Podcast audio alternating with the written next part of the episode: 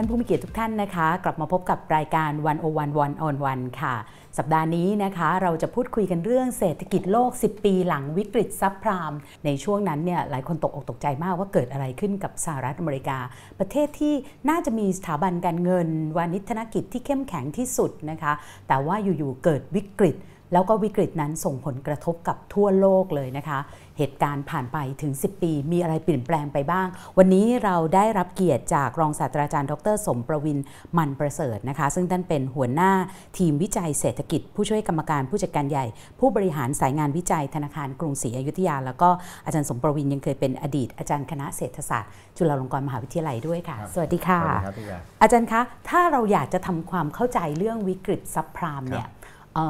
คือบางคนก็บอกว่าโอ้โหแบบศัพท์เฉพาะมันเยอะแยะไปหมดเลย แล้วก็ตัวเลขเศรษฐกิจอะไรแบบเนี้ยถ้าอธิบายแบบภาษาที่เข้าใจได้ไม่ยากเนี่ยจะพออธิบายยังไงได้บ้างคะจริงๆแล้ววิกฤตเนี่ยมันส่วนใหญ่แล้วนะครับมันมีองค์ประกอบอยู่ไม่ไม่กี่องค์ประกอบนะครับรากฐานเลยเนี่ยของวิกฤตส่วนใหญ่แล้วมันเกิดมาจากเอ่อความไม่สมดุลของระบบเศรษฐกิจพื้นฐานนะครับส่วนใหญ่แล้วเนี่ยวิกฤตมันมันไม่ได้เกิดได้ง่ายนะครับ ผมต้องเรียนอือฮึแบบนั้นนะครับ แต่ส่วนใหญ่คอมมอน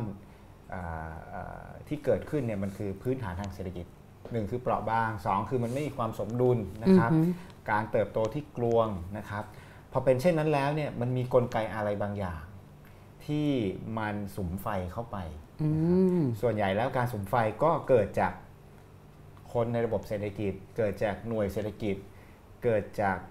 อาองค์กรหรือสถาบันทางทางเศรษฐกิจต่างๆ ที่ที่ค่ะ govern อยู่นะครับอือฮึช่วยกันสุมไฟเข้าไปอืมถามว่าอ่าแล้วแล้วมันเกิดอะไรขึ้นต่อนะครับ ทุกคนก็ก็คิดว่า ก็ทำตามกันนะครับ ก็เจ้านู้นก็ทำอะไรอย่างนี้ใช่ไหมคะเจ้านู้นก็ทำเจ้านี้ก็อือฮึทำเราก็ทำอือฮึจนถึงจุดจุดหนึ่งพอถึงจุดจุดหนึ่งปุ๊บ Music Stops ก็มีอะไรมาทริกเกอร์อืมแล้วหลังจากนั้นแหละ ก็ก็ก็ระเบิด ทีนี้ตอนที่มันพูดถึงตอนที่มันระเบิดจริง ๆ เนี่ยคนดูกันแบบตกตะลึงไหมหรือจริง ๆ แล้วมันมี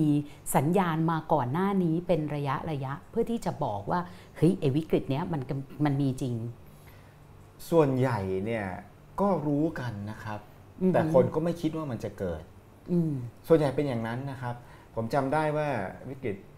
สับพรามเนี่ยเรารู้ว่าต้นกำเนิดมันมันก็คือเอ่อ ราคาเอ่อเอ่ออสังหาริมทรัพย์ของค่ะที่อเมริกาจำได้ผมตอนนั้นผมก็เรียนปริญญาเอกอยู่ที่อเมริกาค่ะเราก็รู้ว่าโอ้ทำไมราคาบ้านมันขึ้นไปโอ้โหมหาศาลเลยนะ เพื่อนๆที่ที่เป็นนักเศรษฐศาสตร์แล้วก็ทำงานแล้วอือฮึนะครับอือฮึก็ก็ก็เตรียมขายบ้านกันเป็นแถว เพราะว่าอจย์ราคาดี เพราะรู้ว่ามันไม่น่าจะไปได้อีกนานโอ้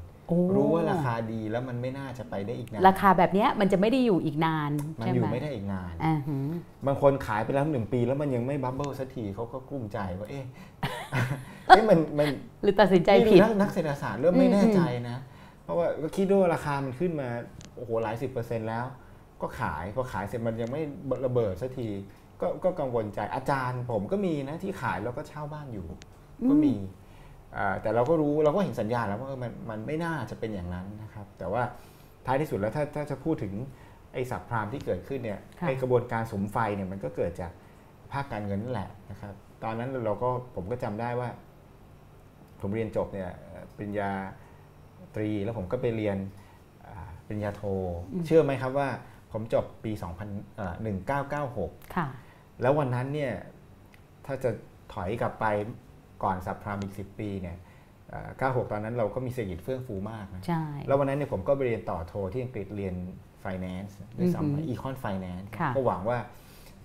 จบกลับมาแล้วจะเป็นพ่อมดทางการเงิน ใช่ เพราะว่าช่วงนั้นเนี่ยสมัยปีที่พี่จบเนี่ยนะคะคือหลังจากนั้นเนี่ยโอ้โหใครที่ถ้าไปทางนี้เนี่ยจะรุ่งเรืองมากครับจะรวยโบนัสจะสูงครับเงินเดือนก็สูงครับอือหือก็ปรากฏว่าเราเรียนจบปริญญาโทมันก็ปีเดียวนะ97ค่ะเรียบร้อย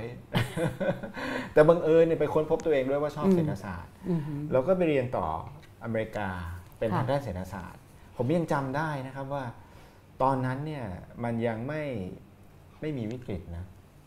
แล้วก็เอ่อเพื่อนที่เรียนด้วยกันเป็นรุ่นพี่ อาจารย์พงศักดิ์ขออ้างอือิมงค่ะอาจารย์ก็ทำวิทยานิพนธ์เกี่ยวข้องกับวิกฤตนะครับก็ก็เพราะฉะนั้นมันก็แปลกนะว่าวิกฤตเนี่ยมันมันเกิดมาซ้ำแล้วซ้ำเล่ามันมันเกิดมาตั้งแต่ปี 96 ต้มยำกุ้ง แล้วมันผ่านไปสิบปีมาเกิดที่สหรัฐอเมริกาอืมแต่ว่า เมื่อกี้เราพูดถึงเรื่องกระบวนการสุมไฟค่ะก็เหมือนกันอเมริกาเนี่ยบังเอิญอ่าเราก็คิดว่าโหตอนนั้นเนี่ยเพื่อนๆเนยก็จะไปเรียนใน financial engineering อะไรเนี่ยนะครับ คิดเอ่อ product ทางการเงินที่มันโอ้โหดูซับซ้อนซ่อนเงื่อนพิเศษนะครับ แต่อย่าลืมนะครับว่าหน้าที่ของระบบการเงินเนี่ยมันคือจับคู่กันระหว่างคนที่เงินเหลือกับคนที่เงินขาดค่ะบางทีทำ financial product ที่มันแปลกๆเนี่ยมันมันไม่ได้สร้างอะไรนะ มันแค่สร้าง เงินต่อเงิน มันไม่ได้สร้างใช่ให้มันหมุนใน innovation ให้เกิด จริง ๆ ถ้าผมคนมีเงินเหลือเนี่ยเขาก็ย้ายหน้าที่ของระบบการย้ายเงินเนี่ยไปให้คนที่ที่ไม่มีทุน invent คิดอะไรที่มันเป็น real things ออกมาบังเอิญ invention ในช่วง cycle นั้นของอเมริกาดันเป็น innovation ทางด้าน financial instrument ซึ่งมันมันไม่ได้สร้างแบบ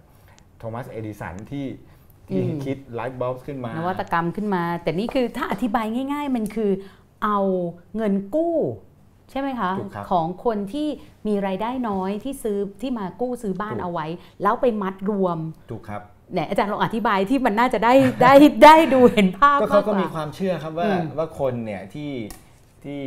mortgage ก็คือสินเชื่อบ้านเนี่ยค่ะที่อยู่ในแต่ละที่เนี่ยอ่ามันมันมีความเสี่ยงที่ต่างกันนะอือหือคนที่อยู่ที่แคลิฟอร์เนียกับคนที่อยู่นิวยอร์กเนี่ยมันไม่ควรจะอ่า ตกงานพร้อมกัน เจ๊งพร้อมกันอืมก็เอามามัดรวมกันทำเป็นค่ะสินทรัพย์อ่าทางการเงินประเภทหนึ่งแล้วก็เหมือนสินทรัพย์ก้อนใหม่เหมือนอะใช่ขนมสักอย่างหนึ่งใช่อะไรแบบนี้ใช่มัค่ะมันคือผมฟังเนี่ยผมเป็นนักเศรษฐศาสตร์ผมว่าเฮ้ยมัน too good to be true นะอืมคืออยู่เอาคนที่ห่วยที่หนึ่งกับเอาคนที่ห่วยอีกที่หนึ่งมารวมกัน รวมเสร็จปุ๊บเออมันดีขึ้นแฮะอืมมันมันเป็นไปได้หรืออมความความคิดเรา แล้วเพื่อขายให้กับ ก็เพื่อลงทุนนะครับบอกเนื่องเนื่องจากเนี่ยผลเอ่อความเสี่ยงมันน้อยลงนะอืมอ่าผลตอบแทนดี เพราะฉะนั้นมันก็ถูกเอาไปลงทุน ถูกเอาไปลงทุนเสร็จปุ๊บเนี่ยไม่ใช่แค่นั้นนะครับ สิ่งเหล่านี้มันเอาถูกไปไปแบ็กเป็นสินทรัพย์อีกบางประเภท แล้วก็ leverage ก็คือกู้เป็นทอดทอดๆซ้อนค่ะขึ้นไปอีกอืมนะครับเหมือนกับเหมือนกับเราง่ายๆเนี่ยคิดง่ายๆ เหมือนกับผมซื้อบ้านนะครับค่ะมาเก็งกำไร ไม่ได้มาอยู่นะมาเก็งค่ะกำไร พอราคาบ้านขึ้น ถ้าทุกคนซื้อเหมือนกัน ราคาบ้านขึ้น ผมเอามูลค่าบ้านที่เพิ่มขึ้นจากการเก็งกำไร ไปตึงธนาคาร แล้วขอกู้มาอีกค่ะแล้วก็ได้เงินกู้ที่มากขึ้นเพราะมูลค่าบ้านมากขึ้นถูกไหมครับค่ะแล้วก็เอาเงินนั้นไปซื้อบ้านอีก เพื่อเก็งกำไรอีกอืมหือก็ทำทบไปเรื่อยๆอืมจะถามที่สุดแล้วว่าใครจะอยู่พอไม่มีคนอยู่ปุ๊บอ้าวมันมันมีนะมันมีจุดนั้นน่ะ ที่มันมีการในที่สุดมันมีจุดนั้น ในที่สุดมันมีแล้วประวัติศาสตร์มันก็บอกพอมันเป็นแบบนั้นปุ๊บเนี่ยเนี่ยแหละครับ สุดท้ายเริ่มคนเริ่มหยุดอืมแล้วระหว่างทางที่อาจารย์บอกว่าสุมไฟในกรณีสับพรามมันก็มีโอ้โห แต่ละคนสุมไฟเยอะมากเลยใช่ไหมคะก็มีใครบ้างคะ พอที่จะเอ่ยตัวละครให้เรารู้จัก จริง ๆ ก็คนในภาคการเงินนะครับค่ะคือผมมันพูดยากเหมือนกันนะ ในความเป็นจริงแล้วมันคนทุกภาคส่วนแหละ ตั้งแต่บางคนเนี่ยจะโทษนักการเงินอย่างเดียวอืมนะครับอ่าแล้วถ้าเราจะโทษถ้าเราจะพูดคนที่ผู้ผมผมไม่ได้โทษแล้วกันผู้เกี่ยวข้องนะครับตั้งแต่นักลงทุนนะครับบอกว่านักลงทุนมาก็ซื้อ ต่อมาคนที่คิด Product อืมนะหือคนขายนะครับอ่าจริงๆแล้วลามไปถึงอ่า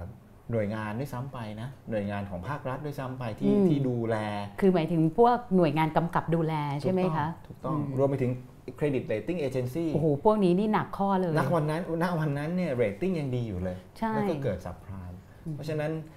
เนี่ยแหละครับมันมันมันมันมีอะไรบางอย่างที่ที่น่าน่าสงสัยนะค่ะทีนี้ถ้าเราจะเข้าใจสับพรามให้ดีขึ้นเนี่ยเรา ต้องไปดูวิกฤตก่อนก่อนหน้านั้นไหมคะ เพราะเห็นอาจารย์บอกว่ามันก็เกิดวิกฤตหลาย ๆ ครั้ง แล้วก็แพทเทิร์นเนี่ยมันจะไม่ค่อยได้ต่างกัน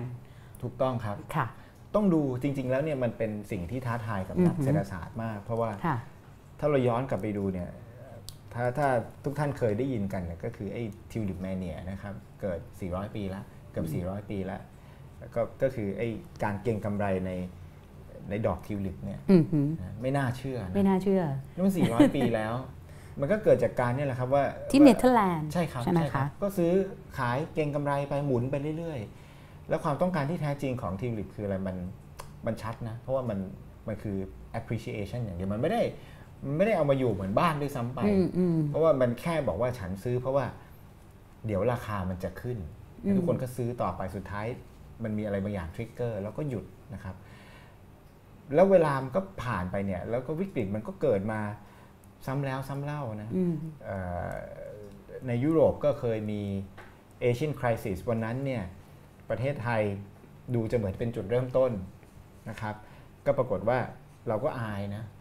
เอ่อแล้วก็เราคิดว่าเราเป็นแหมไม่น่าเชื่อว่ามันสิ่งเหล่านี้มันจะเกิดขึ้นได้ ปรากฏว่ามันดันไปเกิดกับอเมริกา ซึ่งอืมนักเศรษฐศาสตร์ชั้นนำของโลกก็อยู่ทั้งนั้น แล้วทำไมคำถามที่สำคัญคือทำไมเขาไม่รู้อะเออเนี่ยค่ะคำถามนี้ถึงถามว่าแล้วก่อนหน้านั้นเนี่ยมันมีคำเตือนจากนักเศรษฐศาสตร์ หรือว่านักวิชาการอะไรเหล่านี้รวมทั้งสถาบันระดับโลก อย่าง World Bank IMF อย่างเงี้ยมีการเตือนไหมคะ มีนักเศรษฐศาสตร์หลายคนที่ที่มองเห็นนะครับ อย่างราจารย์เนี่ยก็ก็เอ่อซึ่งเคยอยู่ IMF ก็ก็ก็ก็ก็เคยเตือนมองเห็นหลายคนมองเห็นครับ แต่สิ่งที่น่าสนใจไปกว่านั้นเนี่ยก็คือ ที่รู้แล้วเนี่ยไอ้ไม่รู้เนี่ยไม่ต้องกังวล แต่รู้มันก็ยังเกิด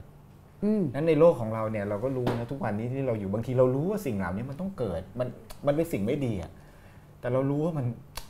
มันจะเกิดแต่มันสุดท้ายเนี่ยมันก็เกิดจนได้ แล้วเราก็เจ็บใจนะเพราะฉะนั้นมันก็มันก็เป็นสิ่งที่ที่ที่น่าสนใจครับว่าเอ้าแล้วแล้วทำไมมันถึงยังเกิด นักเศรษฐศาสตร์กระแสหลักเนี่ยก็มักจะมองไปที่ว่าเอ่อเพราะว่ามีการเก็งกำไรตลาดทำงานอือหืไม่อถูกต้องมี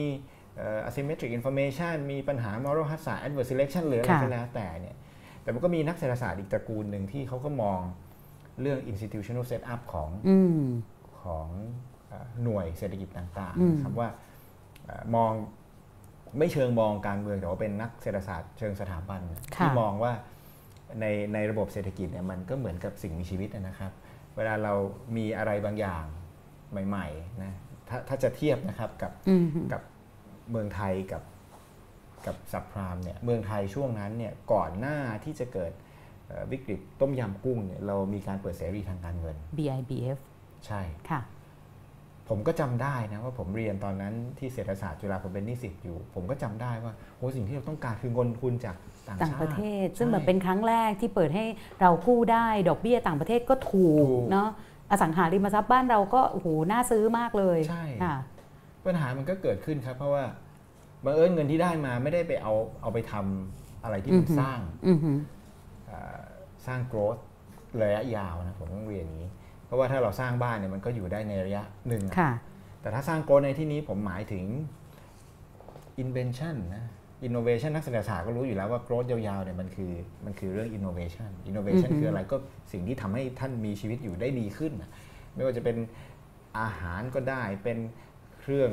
อำนวยความสะดวกอะไรหลายอย่างเป็นยาเป็นเคมีภัณฑ์เป็นอะไรก็ได้ แต่ว่าเออเงินที่ได้มาเรามาซื้อซื้อบ้านอืมครับซึ่งมันก็เป็นการเป็น construction มันสร้าง growth ได้ในระยะสั้นอ่าสิ่งที่ตามมาคือว่าเราก็ enjoy ช่วงที่ growth สูงนะในช่วง 8 0 8 5 ตามอืมาอหือเรื่อย ๆ เลย พอเรา enjoy growth ที่สูงปุ๊บเนี่ยเราก็รู้สึกว่าเออมันก็มันก็ไม่ได้มีอะไรผิดอืมแต่อย่าลืมว่าเศรษฐกิจเนี่ยหรือประเทศเนี่ยมันก็เหมือนกับ living things ครับ ก็คือเป็นสิ่งมีชีวิตนะอ่าบริบทหนึ่งเนี่ย สถาบันทางทางเศรษฐกิจที่เป็นองค์ประกอบของระบบเศรษฐกิจมันก็เป็นอย่างหนึ่งอือหือเมื่อมันโตขึ้น มันก็ต้องเปลี่ยน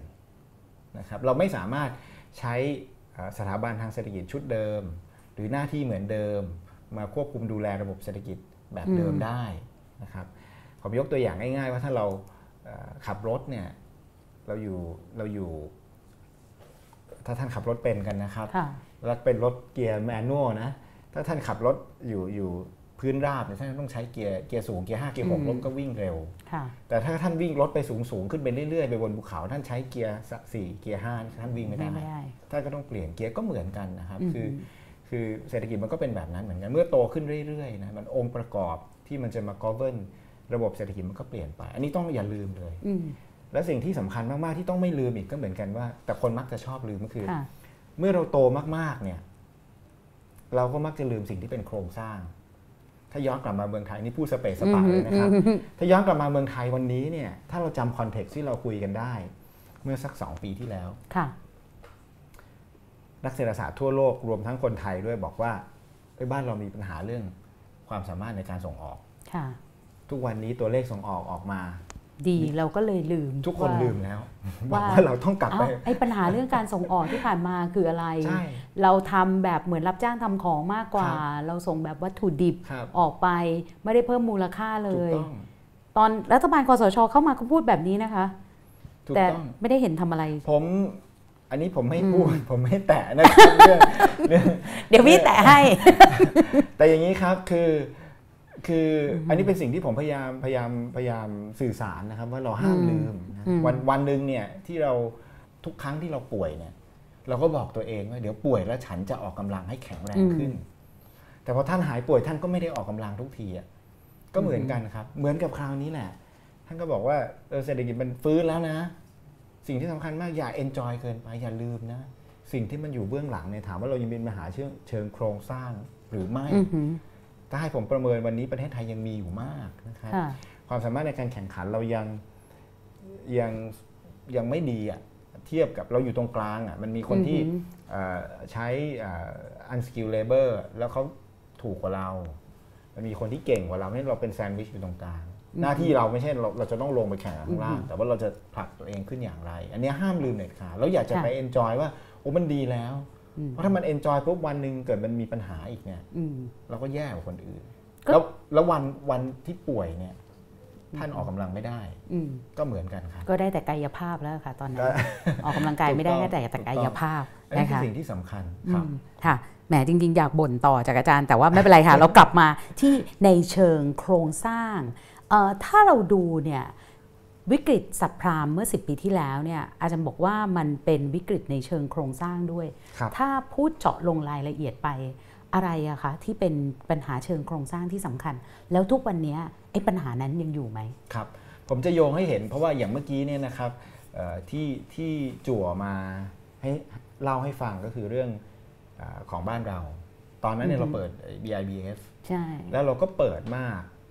แต่สิ่งที่เราขาดคือการสร้างสถาบันทางเศรษฐกิจที่มันรองรับกับสิ่งใหม่ที่มันเกิดขึ้นอือหือวันนั้นเราไม่เข้าใจ context ของสิ่งใหม่ที่เรากำลังทำอยู่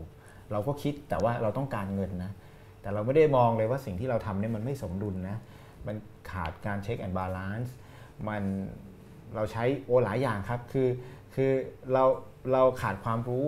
นะครับ เราขาดการบริหารจัดการ เราขาดความเข้าใจ แล้วที่อย่างที่ผมเรียนก็คือว่า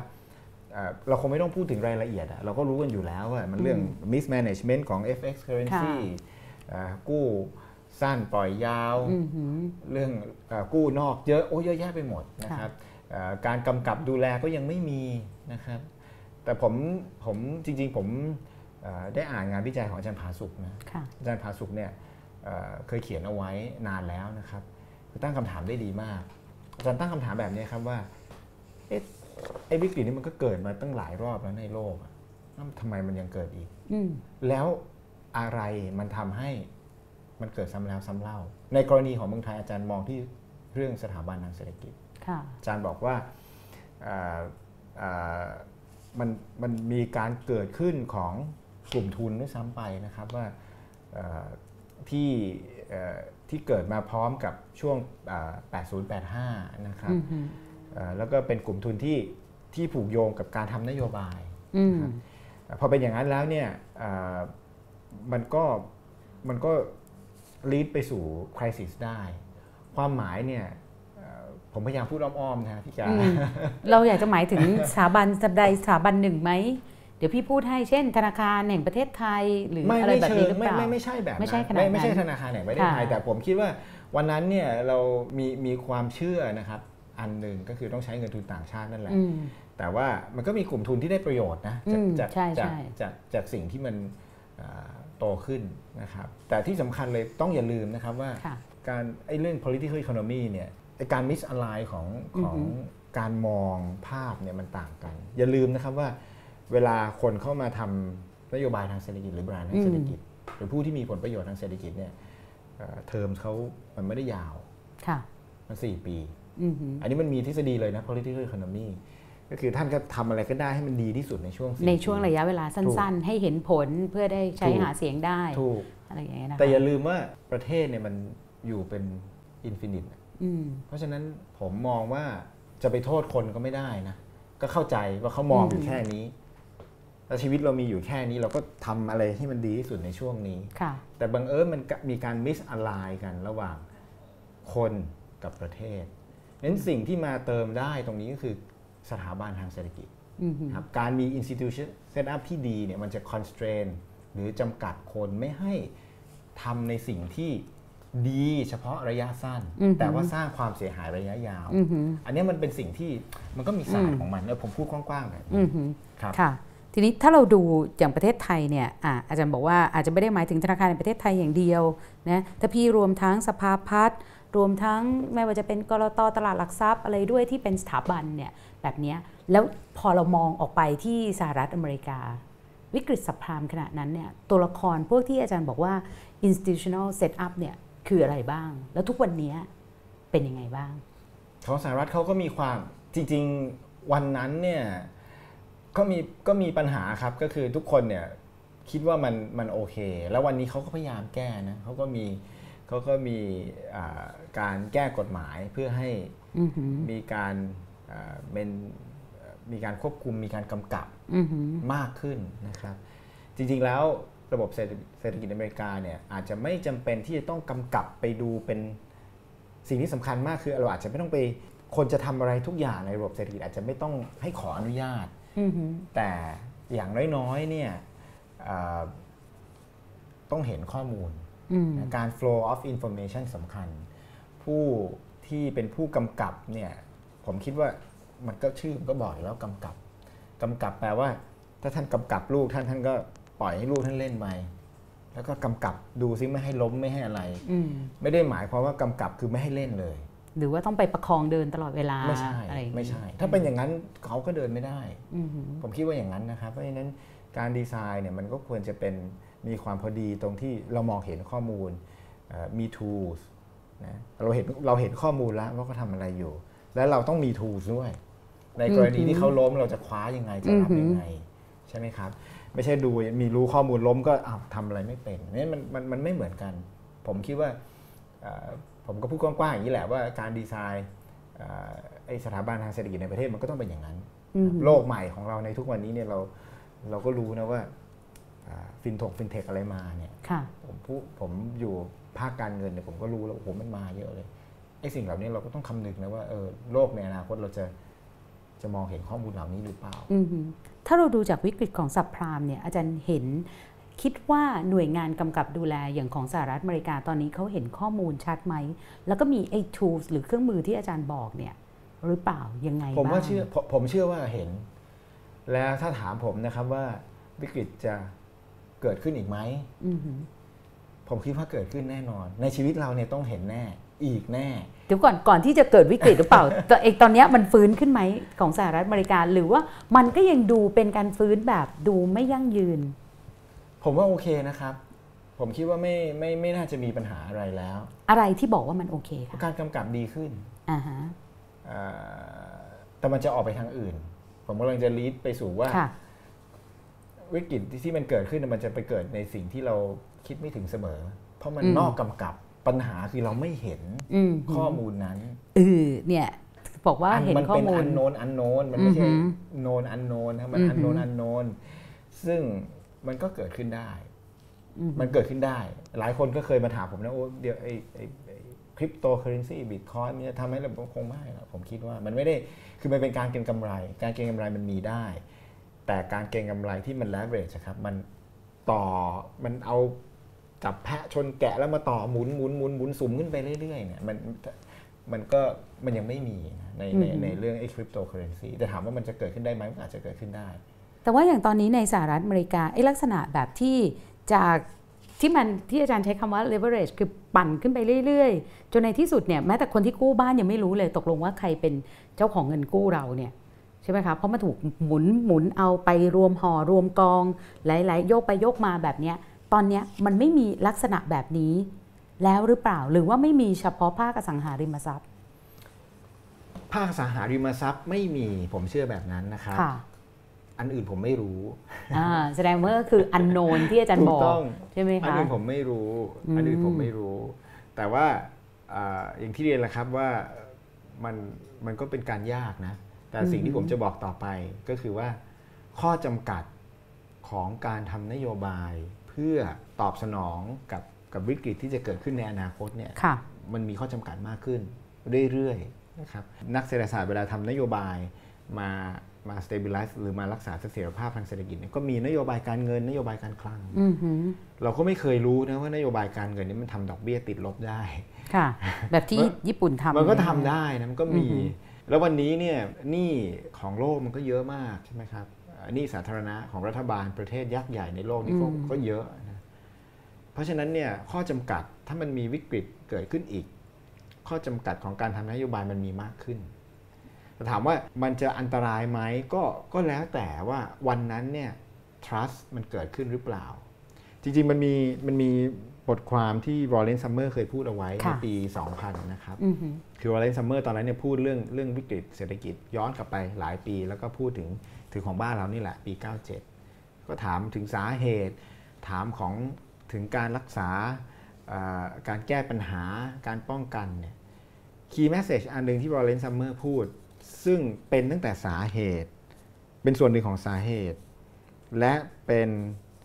เอ่อการรักษา ก็คือ trust อือหือนะอันแรกเนี่ยเอ่อเอ่อวิกฤตเศรษฐกิจมันจะระเบิดได้ก็คือท่านรู้หมดความเชื่อมั่นใช่ นักลงทุนบอกอืมไม่ไหวละค่ะไปละทุกคนทิ้งหมด พอเป็นอย่างนั้นปุ๊บเนี่ยไอ้คอนเทเจียหรือว่าการเชื่อมต่อมันโอ้โหมัน ทุกคนมันทำตามกัน วันนั้นมันเราไม่รู้อะเหมือนกับ เราเดินเดินอยู่ทุกคนก้มลงเราก็ก้ม วิ่งทุกคนวิ่งเราก็วิ่งก็เหมือนกันอาพอเป็นอย่างนั้นแล้วก็ trust สำคัญมากนะครับอ่า การแก้ปัญหา เหมือนกันครับอือหือรอยซัมเมอร์บอกเลย ถ้าท่านมีวิกฤตอย่างแรกที่ท่านทำคือท่านท่าน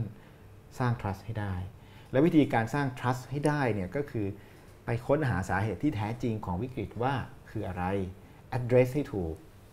แล้วก็ทำให้โปร่งใสอือหือถ้าตัวท่านไม่สามารถคือประเทศนะครับไม่สามารถมี trust ได้ค่ะไปหาคนที่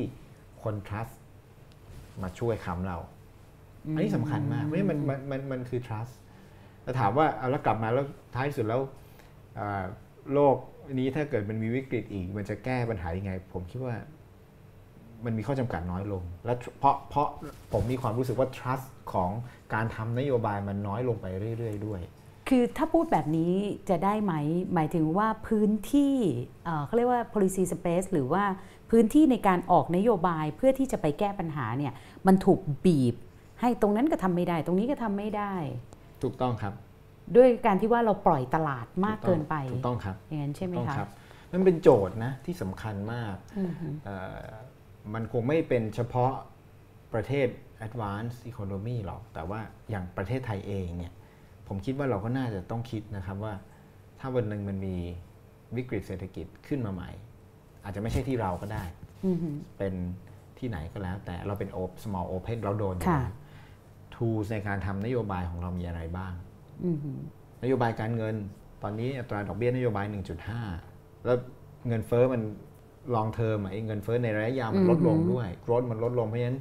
แปลว่าอะไรแปลว่าอัตราดอกเบี้ยเอ่อในระยะยาวของบ้านเราจริง ๆ มันมันต่ำมันจะต่ำลง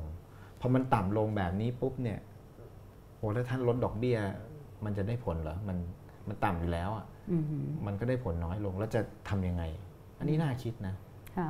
แล้วถ้านโยบายด้านอื่นล่ะคะนอกจากนโยบายการเงิน นโยบายการคลังอ่าเป็นยังไงคะเราข้อจำกัดอยู่ตรงไหน ข้อจำกัดก็คือเราก็มันก็มีการ forecast เอาไว้อะครับว่าอือหือไอ้หนี่สาธารณะของเรามันก็จะขึ้นไปเรื่อยค่ะๆ ตอนนี้ 40 กว่าก็จริงแต่ท่านมองไปสัก 30 ปีมันก็ขึ้นไปเรื่อยอือหือๆถามว่าเพราะอะไรก็เพราะว่าเอ่อโครงสร้างประชากรของเราใช่ไหมครับอื aging อฮึ society แน่นอนภาระของรัฐในระยะยาวมากขึ้น มันเป็นทั้งโลกอะอือเพหืราะอฉะนั้นเนี่ยข้อจำกัดของเรามันก็มีมากขึ้นอือหือสิ่งมันทำได้สองอย่างนะครับหนึ่งก็คือป้องกันค่ะทุกวันนี้ก็ต้องบริหารอ่าเสถียรภาพทางทางเศรษฐกิจให้มันดีอะมีมีมีความมั่นคงค่อนข้างเยอะ อย่างวันนี้เนี่ย ถ้าเราตามข่าวเนี่ยเราคงคงจำได้ว่าเอ่อไอ้วิกฤต emerging ที่มันเกิดอยู่ทุกวันอืเนี่ยมโอ้โหมันค่ะโอ้โหใช่เพิ่งอ่านหนังสือพิมพ์เองเขาบอกว่าเอ่อ emerging market ไหนที่น่ากลัวน้อยที่สุด คือไม่ได้พูดว่าคือทุกประเทศน่ากลัวเหมือนกันหมด แต่ประเทศไหนดูแล้วน่ากลัวน้อยที่สุดอะไรอย่างเงี้ยเอ้ยจริงๆ เรามีตัวเลขอืมนะครับ จริงค่ะๆจริง ๆ ถ้าถ้าจะพูดชวนคุยสนุกสนุกนะครับว่าเราไปเห็นเปเปอร์ของอ่า Federal Reserve นะค่ะ เขาก็เอาข้อมูลมาทำเขาบอกว่าไอ้ความเปราะบางทางเศรษฐกิจเนี่ยมันดูจากสักสี่ตัวแปรอือหือนะครับหนึ่งคืมีอะไรบ้างคะดูดุลบัญชีเดินสะพัดอือหืขอองท่านนะดุลบัญชีเดินสะพัดมันก็คือว่ารายรับที่ท่านได้จากต่างประเทศ คือเงินที่ท่านได้จากต่างประเทศเนี่ยมันมีมากน้อยแค่ไหน ผ่านการส่งออกผ่านการท่องเที่ยวนะครับถ้าท่านมีเป็นบวกก็โอเค ท่านมีเสถียรภาพทางด้านระหว่างประเทศเยอะถ้าท่านเป็นลบท่านขาดดุลท่านจ่ายมากกว่ารับ อืมนั่นมีปัญหาสองคือ reserve อือหือเยอะไหมนะทุนสำรองระหว่างประเทศค่ะถ้าท่านน้อยความเสี่ยงท่านก็สูง เพราะว่าวันหนึ่งเกิดท่านต้องการใช้เงินต่างประเทศขึ้นมาท่านมีปัญหาอืมสามคือหนี้นอกนะครับหนี้นอกประเทศ กู้กู้หนี้ฝรั่งเยอะไหมอืมถ้ากู้เยอะและ reserve น้อย วันหนึ่งเจ้าของเงินเอาคืนเอาคืน เหมือนบ้านเราปีหรือว่า97หรือว่าเงินขึ้นอะไรอย่างเงี้ยอัตราแลกเปลี่ยนเปลี่ยนถูกต้องอือหืออย่างบ้านเราปี 97 เนี่ย reserve เยอะมากค่ะ แต่ส่วนใหญ่มาหนี้จากนอกมาจากหนี้นอก เราก็บอกโอ้โห reserve เราเยอะไม่ต้องกลัว จริงไม่ใช่นะครับเหมือนกันนะครับ และสุดท้ายก็คือเงินเฟ้ออือหือถ้าเงินเฟ้อสูงแปลว่าอะไร แปลว่า คนไม่อยากเอาเงินมาวางไว้ในสกุลท่านอืมถ้าเงินเฟ้อท่าน1 0 0 0 0เปอร์เซ็นต์เนี่ยเอาวางไว้วันนี้พรุ่งนี้ค่าเงินท่านหายไปแล้วอือหือ งั้นสี่อย่างเนี่ยมันบอกถึงความเปราะบางอือหือก็สี่อันนี้เราลองมาคำนวณเล่นๆ ก็พบว่าประเทศที่มีความเปราะบางมาก ๆ ในโลกเนี่ยก็เวเนซุเอลาค่ะอาร์เจนตินาอือหือตุรกีตุรกีตามตามที่โดนเลยครับ ของเมืองไทยแข็งแกร่งมากอือหือแข็งแกร่งอันดับสองนะ ใน emerging เบอร์หนึ่งคือไต้หวัน ทีนี้เนี่ยพอพูดแบบนี้เนี่ยคนก็จะมักจะบอกว่า เอ๊ะถ้าเทียบกับช่วงวิกฤตซับพรามเนี่ย เอ่อเราไม่ได้เจอปัญหาแบบนี้ เป็นเพราะว่าเราเจอวิกฤตต้มยำกุ้งก่อนครับแล้วก็หลังจากนั้นเนี่ยหน่วยงานกำกับดูแลบ้านเราเนี่ยเลยมีความคอนเซอร์เวทีฟมากขึ้น อาจารย์เห็นด้วยกับเรื่องนี้ไหม ผมมีความผมคิดว่าเรามีความระมัดระวังมาก ในการกำกับดูแลนะครับจริงๆแล้วเอ่อจริงๆแล้วผมก็เพิ่งขึ้นเวทีไปของของ BOT อื Symposium มค่ะผมคิดว่าปัญหาบ้านเราอันหนึงเนี่ยก็คือเรื่องอันแบง ก์ก็คือคนที่ที่ไม่สามารถเข้าถึงระบบอือฮึการเงินได้นะครับเอ่อคนเหล่านั้นมีสองประเภทหนึ่งคือมีความเสี่ยงสูงมากนะครับแบงก์เนี่ยเป็นระบบการเงินที่ที่คนเข้าถึงต้องเป็นความเสี่ยงต่ำเพราะว่าแบงก์เนี่ยมันมีความเชื่อมโยงอันตรายถ้าความเสี่ยงสูงสองเป็นคนที่มองความเสี่ยงอาจจะไม่สูงมาก แต่ว่าเรามองเรา แว่นขยายเราส่องไปไม่เห็นเขาอืมไอ้ปัญหาที่เกิดขึ้นมันก็เลยทำให้คนที่ถูกอันแบงก์หรือเข้าไม่ถึงระบบการเงินเนี่ยสูงมากครับคนไทยเนี่ยมีสัก 25เปอร์เซ็นต์ที่เข้าไม่ถึงสินเชื่อในระบบอือหือนะครับเพราะฉะนั้นอาอันนี้แหละครับผมคิดว่ามันก็เป็นเป็นประเด็นสำคัญนะ ว่าว่าเอาแล้วคือถึงแม้ว่าเราจะคอนเซอร์เวทีฟมากขึ้น ระมัดระวังมากขึ้นในนโยบายต่างๆ แต่ว่าเรามีคนจำนวนหนึ่งที่เข้าไม่ถึงนี่จะกลายเป็นวิกฤตที่เรียกว่าอันโนนอย่างที่อาจารย์บอกได้ไหม ผมว่ามันจะไม่ใช่มันไม่ใช่วิกฤตนะครับอืมแต่ว่ามันเป็นการ exclude อะไรไปอือฮึบางอย่าง วันนี้เนี่ยเราเราอาจจะคือมันก็ไม่แน่ใจนะว่าเรามีระบบการเงินที่ที่แข็งแรงอะ แต่เราดัน exclude คนที่มันมีความเสี่ยงออกไปหืมแล้วเราก็บอกว่า เอ้ยระบบการเงินเรามันมันแข็งแรงนะอ๋อแต่แต่เราไม่เอาคนที่อ่อนแอแล้วก็มีความเสี่ยงเข้ามาเนี่ย มันก็มันก็น่าคิดนะ เหมือนกับเราจะบอกว่าเราแข็งแรง เพราะเราเราเลือกที่จะไม่เอาภาพอ่อนแอมารวม ก็ แต่จริง ๆแล้วเนี่ย ภาพทั้งอันนั้นปคืระอเทสิ่งศที่เนี่ยผมมันตั้งแยกคำถามไม่ได้ อันนั้นคือสิ่งที่ผมตั้งคำถาม อือหืออันนั้นคือสิ่งที่ผมตั้งคำถามถ้าผมมีนักเรียนในห้องผม ผมบอกว่านักเรียนมีอยู่ร้อยคนค่ะ แล้วผมเอานักเรียนเข้ามาเจ็ดคน เฉพาะคนที่เก่ง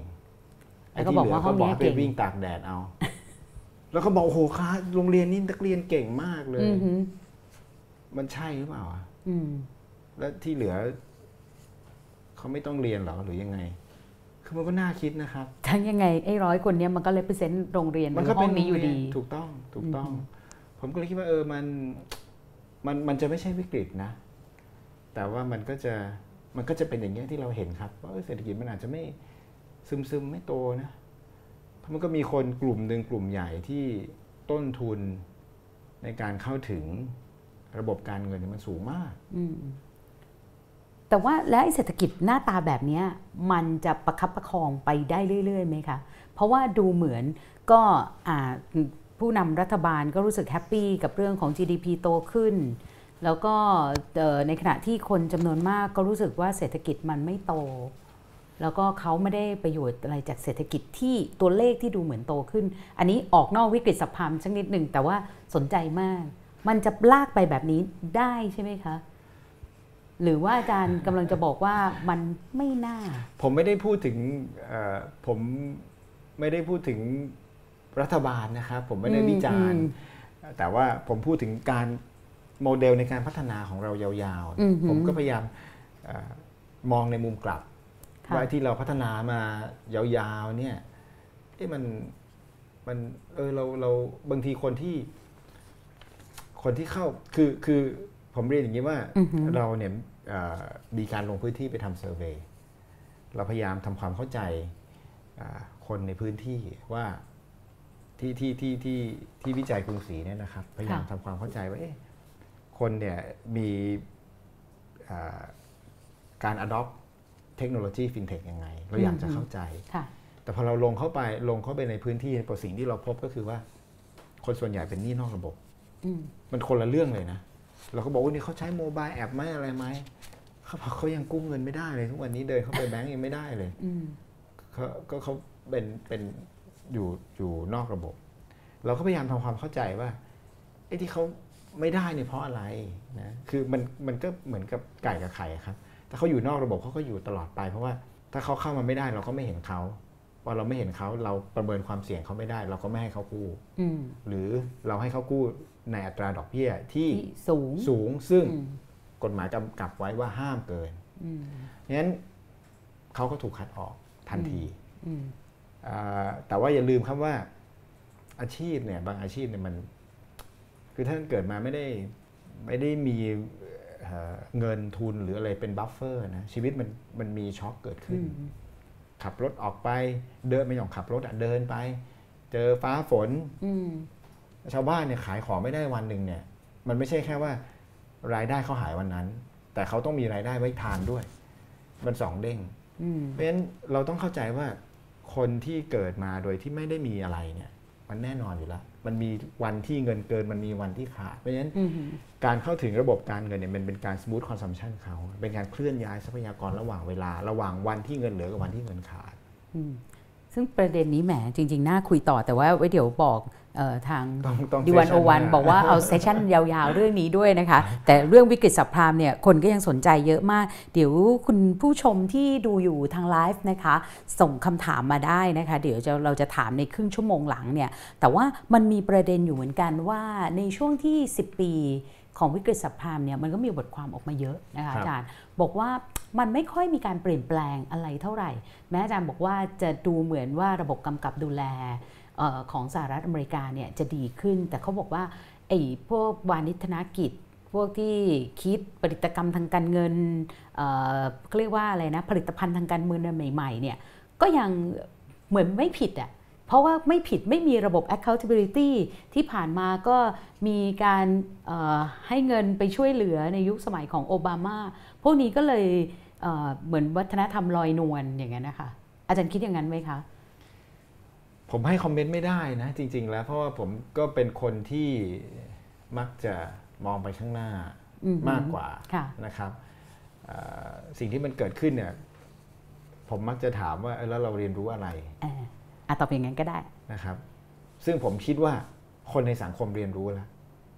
ไอ้คนที่อยู่ในนั้นเนี่ยมันก็เรียนรู้แล้วแต่ว่าไอ้คนที่ได้ประโยชน์เสียประโยชน์ ผมผมมัก คือคือผมอาจจะเป็นนักเศรษฐศาสตร์นะผมก็เลยไม่ได้ไม่ได้มองมุมนั้นนะครับแต่ผมก็จะมองว่าเอออย่างน้อยๆเนี่ยโลกมันก็คนที่อยู่ในระบบเศรษฐกิจ มันคงไม่ทำแบบนั้นอีกอืมเพราะว่าเราเห็นอยู่แล้วนะครับว่า consequence มันเป็นยังไงอืมครับ จริง ๆ จันเชื่อเหรอคะ เรื่องของว่าเอ่อเขาเห็น consequence แล้วเขาก็เลยรู้สึกแบบ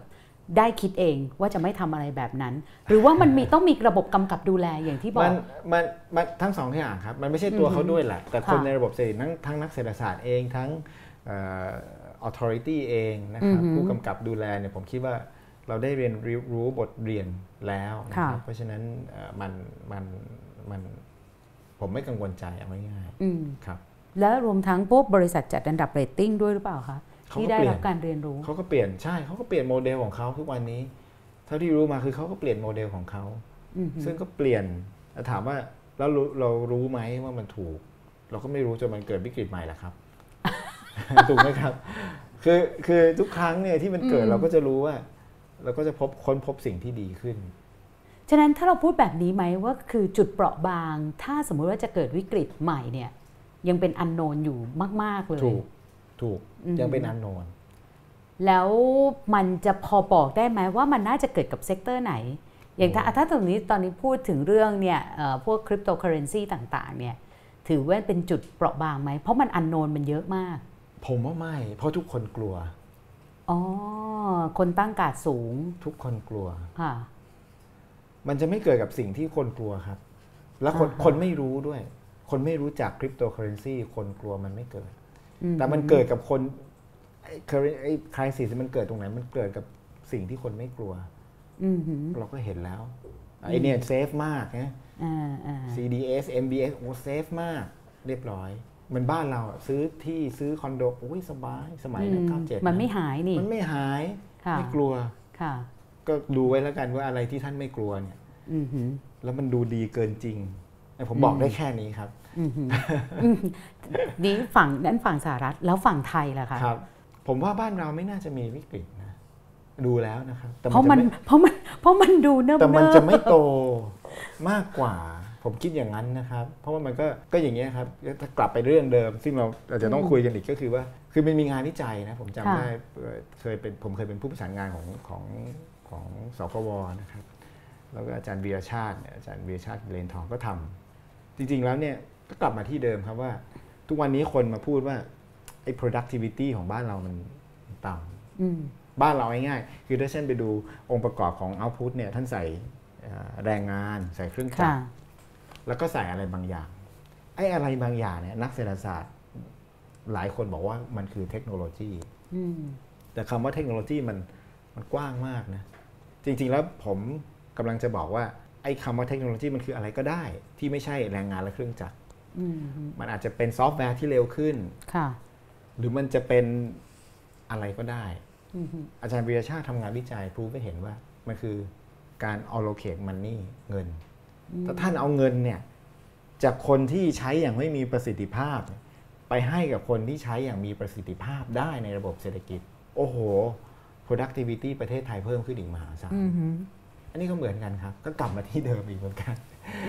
เพราะฉะนั้นเอ่อแต่มันก็มีหลายมิตินะครับ มัน misallocation ของของ resource เนี่ยมันทั้งเป็นเรื่องเงิน ทั้งเป็นเรื่องการศึกษาก็ได้นะ ถ้าเรามองไปให้กว้างก็คือก็มองเรื่องเอ่อความเท่าเทียมกันการศึกษาจับคนที่เอ่อเหมาะสมเอ่อไปทำงานกับสิ่งที่มันเหมาะสมมันมันก็ได้นะคนชอบไปคิดว่าใส่ปริมาณ แต่ผมคิดว่าเมืองไทยเนี่ยทุกวันนี้มันถึงจุดที่เราต้องไปคิดเรื่องคุณภาพเยอะๆอืมนะไม่ใช่เรื่องปริมาณไอ้ประเภทว่า ใส่เข้าไปเยอะๆ แล้วมันจะออกมาเยอะๆเนี่ยไม่มีละอืมทุกวันนี้ต้องคิดว่าทำไงใส่ให้น้อยแล้วออกมาให้เยอะอืมแล้วในเชิงสถาบันล่ะคะ อาจารย์อะไรที่อาจารย์พอพูดได้บ้าง อันนี้เป็นโจทย์ซึ่งผมยังไม่มีคำตอบนะครับค่ะจริงๆผมก็มีการพูดคุยกันกับเอ่อนักเศรษฐศาสตร์เหมือนกันว่าเออเราน่าจะมาลองคุยกันนะ มาทบทวนกันดูว่าไอ้สถาบันทางเศรษฐกิจของเมืองไทยเนี่ยอือหือทุกวันนี้ถ้าย้อนกลับไปมันก็หน้าตาเหมือนเดิมนะ ใช่เหมือนเดิมทุกอย่างเลย มันอะ อาจจะมีความคอนเซอร์เวทีฟมากขึ้น คือมีความระมัดระวังมากขึ้นจากปี 1997 หรือปี 2540 เนี่ยมันมันหนึ่งคือจำนวนนะครับเอ่อคือคือหมายไม่ได้จำนวนแต่หมายความว่าองค์ประกอบเนี่ยคำถามแรกคือองค์ประกอบเนี่ยมันมันครบไหมมันขาดเหลืออะไรไป จากบริบทของสังคมเศรษฐกิจที่เปลี่ยนแปลงไปสองคือบทบาทหน้าที่นะครับ มันเป็นอย่างไรอือหือเอ่อหลักกว้างๆเลยเนี่ยถ้าเป็นนักเศรษฐศาสตร์มหาภาคเราก็มองอยู่สองมิติ คือมองค่ะระยะสั้นคือเสถียรภาพค่ะมันก็ต้องมีองค์กรที่เอ่อสร้างเสถียรภาพให้กับค่ะระบบเศรษฐกิจแต่ถ้าโตเนี่ยมันก็ควรจะโตแบบค่อยๆ โตนะ ไม่ใช่โตมากแล้วก็แย่อีก 10 ปีไม่ใช่ หรือไม่โตเลยก็ไม่ใช่นั้นมันก็ต้องมีคนที่ดูเสถียรภาพสองคือมันต้องมีคนดูเรื่องพัฒนานะครับอือฮึก็คือว่าเสถียรภาพเนี่ยเขาก็จะทำให้มันมีความปลอดภัยอะเอาง่ายๆค่ะแต่ว่าอย่าลืมว่าถ้าปลอดภัยอย่างเดียวแล้วไม่คิดเรื่อง พัฒนาในระยะยาวมันก็ไม่ได้นะองค์ประกอบ2 element เนี่ยมันต้องมี แล้ว2คนนี้ก็ต้องคุยกันด้วย เพราะท้ายที่สุดมันคือการเทรดออฟกันครับ การพัฒนาเดี๋ยวบางทีมันมันก็มาพร้อมความเสี่ยงอืมทีนี้คนที่พัฒนาอะไรยาวๆของประเทศเนี่ยก็ต้อง measure ค่ะ risk ให้ได้ว่าความเสี่ยงมันคืออะไรอืมหืมเวลาเรามีความเสี่ยงเนี่ย เราไม่ได้หนีความเสี่ยงนะอืมแต่เรา manage กับ mitigate ความเสี่ยงอย่างไรอืมเท่านั้นเอง ไม่งั้นถ้าเราหนีความเสี่ยงก็ไม่ต้องทำอะไรอืมแล้วก็อยู่ไปแบบนิ่งๆ อันนี้คือผมคิดว่าเป็นโจทย์ที่ พวกเราถ้าเป็นนักเศรษฐศาสตร์ก็น่ามาคิดกัน อันนี้ก็ยังคุยกันอยู่นะครับถึงให้คำตอบไม่ได้ว่าอืมเอ๊ะแล้วมันครบไหมมันเป็นยังไงไหมแล้วตอนนี้มันครบไหมล่ะคะ แล้วที่มันขาดมันขาดอะไร ผมตอบไม่ได้ว่าขาดอะไร แต่ผมแต่รู้สึกว่ายังไม่ครบ ใช่ผมฟันธงไม่ได้ แต่ผมมีความรู้สึกว่ามันไม่ครบอืมถามว่าทำไมผมถึงเชื่อแบบนั้นเพราะผมเชื่อว่า เออมันยังทำได้ดีกว่านี้นะอืมหืมเรื่องเอ่อการพัฒนาค่ะนะครับการสร้างเสถียรภาพเสถียรภาพเนี่ยดีละผมเสถียรภาพดีแต่เราไม่เห็นด้านที่เป็นการพัฒนาหรือใช่ว่าเราอาจจะเห็นด้านที่เป็นการพัฒนาที่ไม่ได้สนใจว่ามันมีริสหรือความเสี่ยงหรือเปล่าถูกต้องถูกต้องอืมถ้าในต่างประเทศไอ้องค์ประกอบแบบนี้ เราจะเห็นหน้าตามันเป็นยังไงอะคะ หรืออาจารย์พอมีตัวอย่างไหม ตัวอย่างที่เราเห็นอย่างอย่างนโยบายภาครัฐอย่างเงี้ยค่ะนะครับของอเมริกาเนี่ยเขาก็เห็นอยู่แล้ว เราก็เคยมีความพยายามทำที่เมืองไทยไอ้ที่ค่ะอเมริกามันก็มี CBO นะไอ้ไอ้ไอ้ Congressional Budget Office อ่าฮะทุกครั้งที่โปรเจกต์ของรัฐบาลค่ะเนี่ยมันก็ต้องรู้นะว่าหนึ่งคือ consequence คืออะไรต้นทุนอือหือคืออะไรค่ะและต้นทุนในที่นี้ท่านมองต้นทุนในความหมายอืมกว้างนะทั้งต้นทุนที่เป็นตัวเงินและต้นทุนทุกอย่าง ถ้าเราเห็นได้เนี่ยมันก็มันก็เลือกที่จะเทรดออฟได้ค่ะมันก็มีมันก็ควรจะมีถูกไหมครับ แต่บ้านเราเนี่ยมันก็ก็จะทำมันก็ไม่รู้นะว่า ที่อาจารย์ Trade-off พูดถึงคืออะไร CBO เนี่ย CBO ก็คือเป็นคล้ายๆ หน่วยงานอิสระที่อยู่ภายใต้รัฐสภาในการตรวจสอบโครงการ ตั้งแต่เริ่มโครงการ หรือว่าเริ่มการใช้งบประมาณของภาครัฐแบบนี้พูดถูกไหมคะผมผมไม่แน่ใจนะ เพราะผมอืมไม่ได้เป็นเอ็กซ์เพรสทางด้านนี้ค่ะแต่ถ้าผมเข้าใจว่าไม่ใช่ตรวจสอบแต่ว่าอ่าอ่า ช่วยประเมินความเสี่ยงใช่ให้ ถูกอือหืออาร์ถูกถามให้ช่วยประเมินได้ค่ะเขาก็มีหน้าที่ให้เห็นเหรียญอีกด้านหนึ่งค่ะใช่ไหมครับถ้าบอกว่าเดี๋ยวเราจะสร้างกำแพงมากั้นอะก็ไปดูสิว่าต้นทุนมันเป็นยังไง ผลผลได้เนี่ยมันก็คือกำแพงผลเสียมันคืออะไรมันทุกอย่างมันต้องมีเหรียญสองด้านมาให้เห็น แล้วคนเนี่ยในระบบเศรษฐกิจประชาชนเองอือหือซึ่งซึ่งเราเป็นผู้ที่ทั้งได้รับและเสียประโยชน์นั้นก็ต้องรู้ว่า เออเราจะอยู่กับมันได้อืมซึ่งในลักษณะแบบเนี้ยมันไม่ใช่แบบที่กฎหมายเออของคอสชที่บอกว่าวินัยการเงินการคลังอะไรอย่างเงี้ยไม่ใช่หน้าตาแบบนี้ใช่ไหมคะอันนั้นที่บอกว่ามันก็ต้องถ้าคุณมีนะถ้าพักการเมืองมีนโยบายอะไร คุณต้องตอบมาก่อน ว่าเอ่อคุณจะใช้เงินจากไหนอะไรยังไงแบบเนี้ยเป็นค่ะส่วนหนึ่งครับเป็นส่วนหนึ่งเป็นส่วนหนึ่งอืมเป็นส่วนหนึ่ง อันนั้นต้องมีอันนั้นต้องมีอืมเหมือนกัน เพราะว่ามันก็เป็นการ binding ให้ให้คิดน่ะ ผมอืมคิดว่าของการทำนโยบายเนี่ยก็อย่างน้อยๆ ก็ให้ได้คิดอืมแต่อันนี้เราไม่ได้พูดถึงถึงการพูดถึงที่มาที่ไป มันคือ self เอ่อ report อะผมคิดว่าอืมแต่ว่าผมพูดถึงองค์กรมากกว่า ผมชอบทำอะไรให้มันแบบมีสถาบันแบบมีองค์กรขึ้นมาเป็นผู้รับผิดชอบดูแลนะครับเพราะเขามีอือฮึ identity มีหน้าที่ของเขาที่เขาต้องทำหน้าที่ govern สิ่งเหล่านี้ผมคิดว่ามันก็จะอยู่ได้เป็น last ถ้าแบบเนี้ยพอมันมีความเป็น institutional เนี่ยมันก็จะดึงเอานักเศรษฐศาสตร์ หรือคนที่มาคิดวิเคราะห์ มันก็จะมีความเชี่ยวชาญพิเศษแบบนั้นใช่ครับนั่นผมคิดว่าเศรษฐศาสตร์ไม่ตายนะเพราะกลับไปตรงนี้คยเพราะว่ามีคนเริ่มแต่บอกว่าคตายใช่ไหมมีแต่คนมาถามว่าเศรษฐศาสตร์จะตายไหมจริงๆศาสตร์เศรษฐศาสตร์มันก็เป็นศาสตร์ที่ popular มากนะอือหือที่เอ่อที่ยุโรปเองหรืออเมริกาเองก็ยัง popular อยู่ เพราะฉะนั้นผมคิดว่ามันมีความจำเป็นมาก และบ้านเราก็ยังขาด คือคืออาจจะไม่ใช่นักเศรษฐศาสตร์อย่างเดียวอะครับผมคิดว่ามันอาจจะเป็นนักทุกนักอะที่อือหือช่วยกันมองค่ะอีกด้านหนึ่งอือหือเท่านั้นเองค่ะ คุณผู้ฟังฟังมาถึงตอนนี้จะรู้สึกว่าเอ๊ะ คุณกนิกานี่ถามอาจารย์สมบวินเนี่ยไม่เข้ากับประเด็นเลยหรือเปล่านะคะงั้นเดี๋ยวเราจะเปิดโอกาสนะคะ ให้ทุกท่านเนี่ยได้ส่งคำถามกันเข้ามาถามนะคะ อยากฟังเจาะลึกประเด็นไหน ที่รู้สึกว่าผู้ดำเนินรายการเนี่ยยังถามไม่เต็มที่นะคะ ให้ส่งเข้ามานะคะที่ทาง Facebook Live เนี่ยเลยนะคะ เดี๋ยวเราจะมาอาตอบทุกคำถามนะคะ แต่เดี๋ยวพักกันสักครู่ค่ะ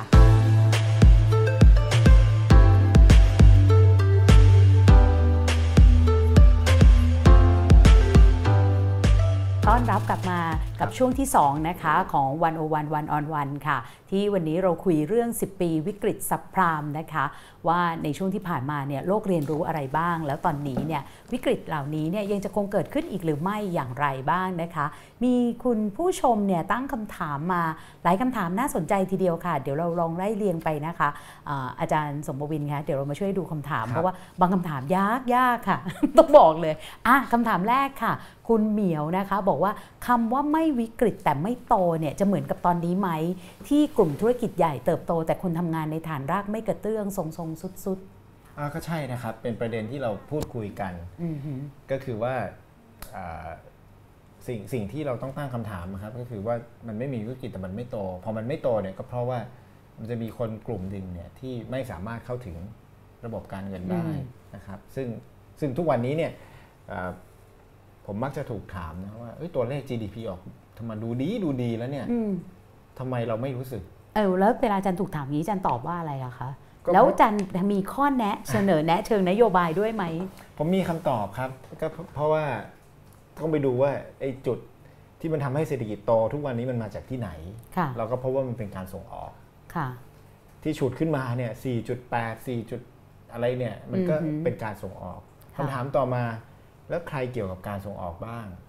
อ้าวถ้าเป็นบริษัทใหญ่ ๆ เขาก็บอกว่าถ้าส่งออกไก่สดเนี่ยเขามีคนแรงงานเป็นแสนนะคะอาจารย์ มันไม่ใช่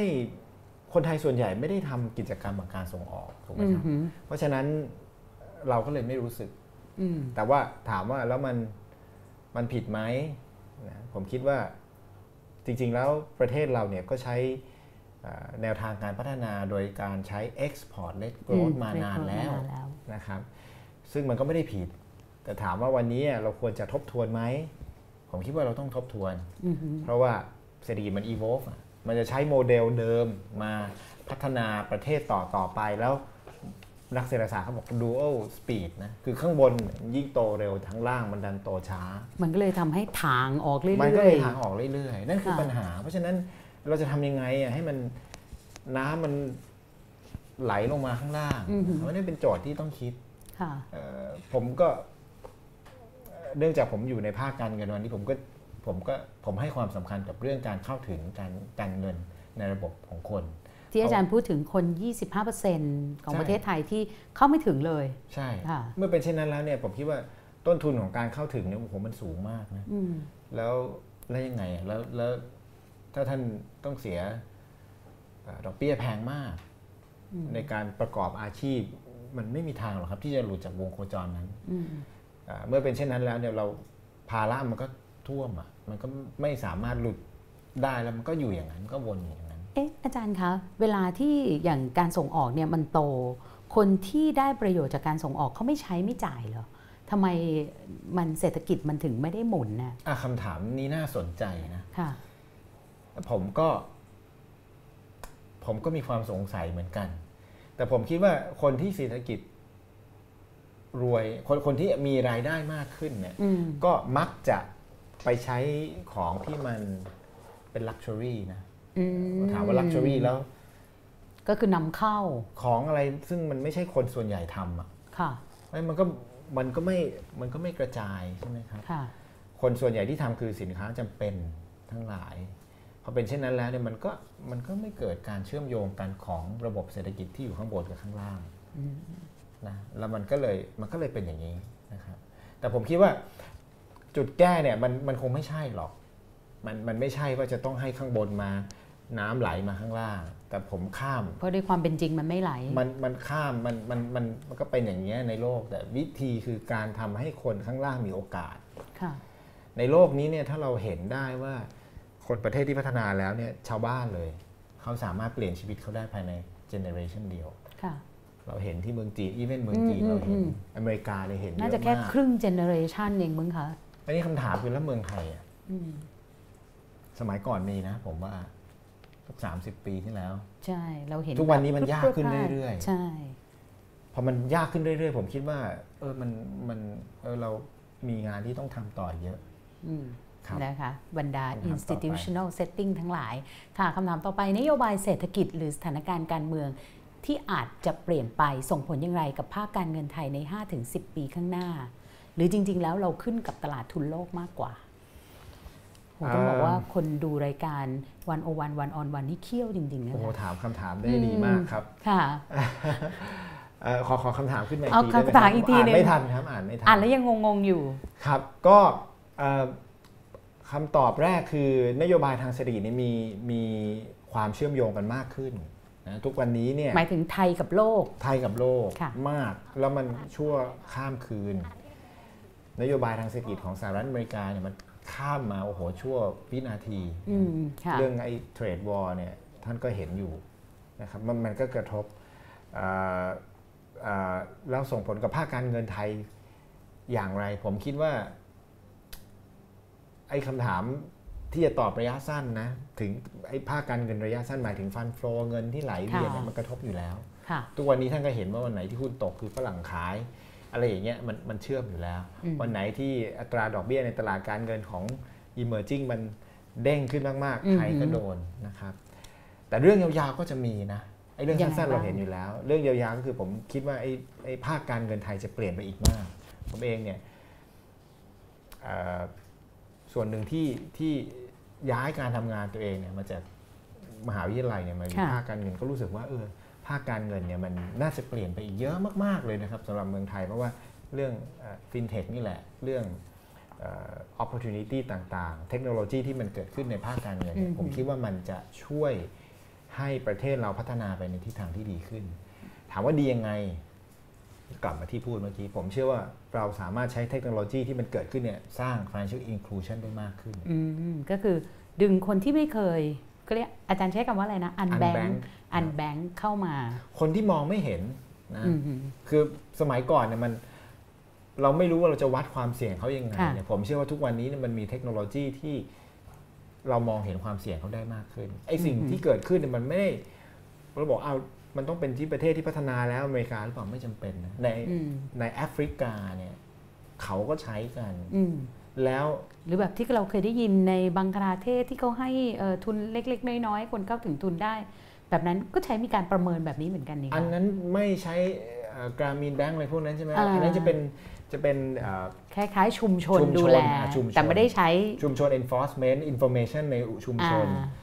มันคือมันทุกอย่างคือ information แต่วันนี้มันใช้เทคโนโลยีมาทำให้เห็น information ลอยลอยขึ้นอืมครับอืมในเคนยาเนี่ยค่ะเขาใช้เนี่ยดิจิทัลเทคโนโลยีมาช่วยแบงก์ดีอันแบงก์ก็คือ ให้มีคนมี financial inclusion ปรากฏ NPL ต่ำมากนะอืมต่ำน่าสมากนใจมากสองเปอร์เซ็นต์ค่ะในขณะที่ NPL แบบภาคภาคการเงินปกรวยติๆเนี่ยเก้าเปอร์เซ็นต์เพราะฉะนั้นผมคิดว่าสิ่งเหล่านี้มันน่าจะมาช่วยเหมือนกันแล้วมันน่าจะกระทบไอ้เทรนด์ที่มันเกิดขึ้นในโลกนะครับอืมมันน่าจะกระทบไอ้ภาคการเงินเราเหมือนกัน ทุกวันนี้เราเริ่มเห็นแล้วนะแบงก์ทุกวันนี้ก็เราก็เห็นเนี่ยมีพร้อมเพย์มีการโอนเงินอืมแล้วก็มีนอนแบงก์ต่างๆ ที่พยายามจะเข้ามาทำอืมค่ะ อันนี้คำถามนี้น่าสนใจมากนะคะ ดูคำถามต่อไปนะคะ วิกฤตซับพรามเปลี่ยนภูมิทัศน์เศรษฐกิจโลกทำให้โลกเป็นอย่างที่เป็นอยู่อย่างไรบ้าง โอ้ยากคำถามยากๆอย่างนี้นี่ไม่รู้จะตอบยังไง เอางั้นเอาคำถามอื่นก่อนครับขอขอคิดก่อน ขอคิดก่อนนะคะคำถามถัดไป วิชาเศรษฐศาสตร์ปรับตัวเพื่อแก้วิกฤตศรัทธาอย่างไร ในยุคหลังวิกฤต 2008วิกฤตสัพพรามโอ้โหคำถามแต่ละท่านนี่สุดยอดจริงๆฮะคำถามนี้น่าน่าจะเป็นเจ้าของดีวันโอวันนี่แหละค่ะเอ่อจริงๆ เรื่อง trust เอ่อมันคือ มันคือเรื่องเกี่ยวกับ information เหมือนกันอือนะคหืรับอเอ่อ ผมเชื่อว่าไอ้ trust เนี่ยมันนักเศรษฐศาสตร์ก็รู้นะ เริ่มเริ่มเข้าใจเรื่องเอ่อเรื่องสถาบันทางเศรษฐกิจมากขึ้น แต่ก่อนเนี่ยเราก็พูดถึง mainstream นะ ก็มี macro micro ค่ะดอกเบี้ย ภาคการเงิน แต่ช่วงหลังมาเนี่ยมันมีศาสตร์ที่เป็นเศรษฐศาสตร์ที่อ่าเราห้ามลืมเลยนะ ก็คือเรื่องเนี้แหละครับ institutional economics ซึ่งสำคัญมาอืกมหือถ้าเราไม่เชื่อว่า ถ้าเราเชื่อว่าโลกมันก็เป็นของมันอย่างเนี้ยค่ะ แต่ประเทศสองประเทศที่มันมีคนเหมือนกัน มีความ greedy เหมือนกัน แต่ว่าประเทศหนึ่งมันวิ่งไปได้ อีกประเทศหนึ่งมันวิ่งไปไม่ได้ สิ่งที่ต่างกันนักเศรษฐศาสตร์กลุ่มหนึ่งพูดให้เห็นว่ามันคือสถาบันที่คือระบบต่างกันกำกับดูแลถูกต้องระบบกำกับอาจจะไม่ใช่เป็นระบบของรัฐนะระบบกำกับอาจจะเป็นวัฒนธรรมก็ได้อืมนะครับในประเทศที่มีวัฒนธรรมที่เอ่อ มีความเข้มแข็งมีความเชื่อค่ะมาก ๆ ที่มันเป็นวัฒนธรรมที่เกื้อให้กูเอื้อให้เกิดการพัฒนาอืมมันก็มันก็เป็นไปได้อืมเพราะฉะนั้นผมผมผมคิดว่าแต่ก่อนเนี่ยเราไม่ค่อยเข้าใจ เราก็คิดว่ามันเป็นเพราะ location มั้งเอ่อสภาพอากาศมั้งนะแต่ตอนเนี้ยเริ่มมีนักเศรษฐศาสตร์ เริ่มเข้าใจนี้บ้างแล้วอืมแล้วก็พวกตระกูลของ Acemoglu ทั้งหลายหรือย้อนกลับไปตั้งแต่ Mancur Olson ก็ประมาณเนี้ยนะครับ อีกอันหนึ่งศาสตร์ก็คือที่คล้ายๆ ระบบตรวจสอบโดยประชาชนอะไรแบบนี้หรือเปล่าคะที่อาจารย์เราเหมือนกับว่าข้อมูลมันเปิดโปร่งใสมากขึ้น ผู้คนก็เข้าไปตรวจสอบได้มากขึ้น ตั้งคำถามกับภาคการเงินได้มากขึ้นแบบนั้นไม่เหรอไม่คะไม่ไม่เชิงนะครับ ผมหมายถึง ผมก็ไม่รู้จะพูดยังไงนะ ต้องอาจจะเชิญอาจารย์ธานีมาโอเคมากให้จดเอาไว้นะคะจดชื่อไว้นะอืมไม่รู้อาจารย์ธานีดูอยู่หรือเปล่าค่ะอาจารย์น่าจะเล่าให้ฟังได้ดีกว่าผมค่ะอ่า แต่ว่ามาอีกศาสตร์หนึ่งแล้วกันอือฮึอีกศาสตร์หนึ่งเนี่ยซึ่งเราเราควรจะให้ความสนใจมากก็คือไอ้ไอ้ behavioral กับ experimental นะ เพราะว่านักเศรษฐศาสตร์เนี่ยก็ศาสตร์ของนักเศรษฐศาสตร์ก็มักจะเชื่อว่าคนเนี่ยเอ่อ rational นะ act บนมีพฤติกรรมแบบเป็นแบบเนี้ยมันต้องทำแบบเนี้ยอือฮึค่ะนะของของของถูกต้องซื้อของแพงต้องยังไม่ซื้ออะไรอย่างเงี้ยนะครับ demand supply อะไรอย่างเงี้ยแต่ปรากฏในโลกแห่งความเป็นจริงมันก็ไม่ได้เป็นแบบมันนั้นไม่ได้เป็น มันมีอะไรบางอย่าง คืออืม information ก็ครบนะ คือือมบางคนตระกูลแรกๆเนี่ยเขาบอก information ไม่ครบ คนก็เลยตัดสินใจอย่างไม่ถูกต้องตามหลัก logicค่ะหรือว่าข้อมูลไม่เท่าเทียมถูก asymmetric ปรากฏไม่ใช่นะค่ะไป prove มาปรากฏว่าเฮ้ยคิดได้รู้แต่ไม่ทำอืมไอ้เนี่ยไอ้ศาสตร์เนี่ยมันก็ต้องเข้ามาอธิบายแล้วอืมแล้วมันเอามาอธิบายอะไรได้หลาย ๆ อย่างนะครับ อย่างที่อเมริกาเนี่ยเขาไปสำรวจคนอเมริกาเราก็รู้โหเป็นคนที่ forward looking rational นะไปถามว่ารู้ตัวไหมเนี่ย ตอนที่ว่าออมลงไปลงทุน รู้ตัวไหมเนี่ยว่าออมพอสำหรับเกษียณคน 90%คน70%บอกว่าค่ะรู้ตัวว่า ไม่พอคำถามเขาทำไมไม่ออม ตอบไม่ได้ ก็ต้องใช้ศาสตร์พวกนี้มาตอบ ผมคิดว่าเราต้องให้ความสนใจนั้นมาก ๆ โดยเฉพาะคอนเท็กซ์ของระบบเศรษฐกิจไทยนะครับอืมหือ เอ๊ะอาจารย์คะแล้วมันยังมีศาสตร์พวกถ้าเศรษฐศาสตร์พฤติกรรมอะไรแบบนี้เนี่ยเนี่ยอันเนี้ยแหละครับอ่าฮะแล้วก็ถ้าเป็นประเภทที่เพราะว่าอาจารย์พูดถึงตอนในช่วงวิกฤตซับพรามเนี่ยมันจะมีลักษณะของการสุมไฟ แล้วก็แม้แต่นักเศรษฐศาสตร์เองเนี่ยก็รู้ทั้งรู้ว่าเรื่องแบบเนี้ยยังไงมันก็ต้องเกิดวิกฤตแน่ ๆ แต่ก็แต่ก็โดดลงไปกับเขาด้วยแบบเนี้ยเศรษฐศาสตร์อะไรที่มันอธิบายได้อะคะ เศรษฐศาสหตรือร์ทำให้เราเข้าใจเศรมีษฐไหมศาสตร์เศรษฐศาสตร์สมัยก่อนเนี่ยเขาก็พูดถึง information เขาบอกอืมว่าที่ทำตามกันเพราะ asymmetric information คือมีข้อมูลไม่สมบูรณ์อืมหือพอมีข้อมูลไม่สมบูรณ์ปุ๊บเราก็เลยเรียนรู้จากคนอื่น โดยเราคิดว่าคนอื่นรู้ดีกว่าเราค่ะเมื่อเราเห็นคนวิ่ง เราไม่รู้อะมันวิ่งเพราะอะไรแต่รู้ว่าไอ้คนเนี้ยมันอาจจะรู้ดีกว่าเราเราก็วิ่งตามอืมแต่หลังๆมาไม่ใช่แล้วเขาก็ ก็ไอ้เรื่องเศรษฐศาสตร์พฤติกรรมมันก็มาอธิบายอืมเรื่องความความไม่มีเหตุผลของคนอืมครับค่ะนะคะก็สองศาสตร์นะคะวิกฤตเศรษฐกิจแต่ละครั้งเนี่ยมีเนื้อหาใหม่ ๆ ในแง่ของสาเหตุธรรมชาติ ของวิกฤตให้เรียนรู้เสมอ ตอนนี้นักเศรษฐศาสตร์ถกเถียงเรื่องวิกฤตใหม่ ๆ ซึ่งเป็นไปได้ว่าจะเกิดขึ้นในอนาคตอย่างไรบ้าง เดี๋ยวเดี๋ยวขอสองท่อน ท่อนแรกเนี่ยวิกฤตแต่ละครั้งมีเนื้อหาใหม่ๆ ในแง่สาเหตุและธรรมชาติ ให้เกิดการเรียนรู้ อาจารย์เห็นด้วยกับเคลมนี้ไหมเห็นด้วยอะโอเคค่ะ แล้วตอนนี้นักเศรษฐศาสตร์ถกเถียงเรื่องวิกฤตใหม่ๆยังไงบ้างคะหรือว่ายังมึนๆอื่น ๆ อยู่ เพราะว่ามีอันโนนเยอะ ผมคิดว่าทุกวันนี้เนี่ยคือสิ่งที่เรารู้นะครับก็คือว่าอ่าวิกฤตมันมันเกิดขึ้นอีก ที่เรารู้แน่ๆนะมันคงเกิดขึ้นอีกเพราะฉะนั้นสิ่งที่เราทำได้คือป้องกันนะอันที่มัน เกิดขึ้นแล้วไม่ให้เกิดซ้ำอือหือสองคือเตรียมเครื่องมือ ในกรณีที่อันโนนอันโนนนะเครื่องมือควรจะหลากหลาย และแผ่กระจายไปหลายภาคส่วนอืมอาจารย์ลองยกตัวอย่างเครื่องมือที่หลากหลายที่เตรียมให้ฟังได้ไหมคะ ก็อย่างอเมริกาเราก็เห็นนะว่าพอมันกระตุ้นเศรษฐกิจมันก็ทำ QE ออกมาได้อืมพอทำ QE ปุ๊บมันก็เอาอย่างเอาอย่างญี่ปุ่นแล้วกันทำดอกเบี้ยติดลบได้ค่ะ สำคัญมากนะ เพราะว่าการมีดอกเบี้ยติดลบเนี่ยมันถ้าถ้าสกุลเงินของท่านเนี่ยถูก lose trust ไม่เชื่อเมื่อไหร่เนี่ยการเก็บค่าธรรมเนียมบนการถือเงินเนี่ยโอ้มันอันตรายมากถูกไหมครับอืมคือเงินเฟ้อเนี่ยค่าเงินของท่านตกลงแต่นี่มันไม่ใช่ ถ้าไปเก็บค่าธรรมเนียมบนการถือสกุลเงินเนี่ยโอ้โหมันดูปรากฏเขาทำได้ เขาก็ต้องไปดูแล้วแสดงว่าเขามี trust สูอะถูงกต้องมากอือหือ การเข้ามาซื้ออาสินทรัพย์ในตลาดหลักทรัพย์ ทุกวันนี้ BOJ เข้ามาซื้ออืมอืมหุ้นในตลาดหุ้นอืก็มทำได้ค่ะงั้นไอเนี่ยเครื่องมือที่หลากหลาย แต่สิ่งที่สำคัญคือ เราเรียนรู้ได้นะจากประเทศอื่น แต่ว่าต้องเข้าใจบริบทด้วย อย่าไปคิดว่าไอประเทศอื่นทำได้แล้วเราทำได้อืมไม่ใช่ history บางคนชอบพูดว่า history repeat itself ค่ะ history เนี่ยมันไม่ได้จำเป็นต้องป repeat ระวัติศาสต itself ร์ย้อนรอยเสมอแต่ไม่จใช่ริงๆไม่ สิ่งที่ได้จากประวัติศาสตร์คือลอจิกของมันอืมถูกไหมครับอือฮึเราถอดบทเรียนลค่ะอจิกของประวัติศาสตร์ แล้วเอาลอจิกมาตอบ เหมือนกัน เราเรียนรู้จากประเทศข้างๆ เราบอกว่าประเทศชิลีทำได้ค่ะ เราทำบ้าง มันไม่เหมือนกันนะ มันไม่ใช่ว่าเขาจะเก็บภาษีบน capital flow แล้วเขาบอกเขาทำได้เป็น emerging เหมือนกันแล้วเราทำไม่ใช่ ก็ต้องไปดูบริบทสิครับว่า เอ้ยเขาทำบนอะไรสถานการณ์เขาเป็นยังไงอือหือผู้เล่นของเขาเป็นยังไงค่ะเพราะฉะนั้นผมคิดว่าเนี่ยแหละ อันนี้บทเรียนก็เห็นแล้วของเมืองไทย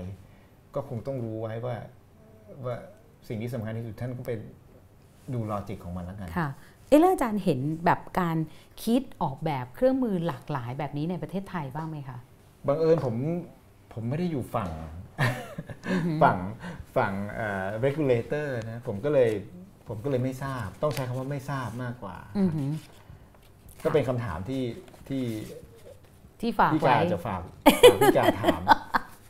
ค่ะอะฟินเทคสร้างความเสี่ยงที่จะเกิดขึ้นในวิกฤตการณ์การเงินมากน้อยแค่ไหนอย่างไร เอ่อ เมื่อกี้อาจารย์บอกว่าคริปโตเคอเรนซีเนี่ยก็ไม่น่าจะเท่าไหร่ เพราะว่าคือคนกลัว การที่คนกลัวครับก็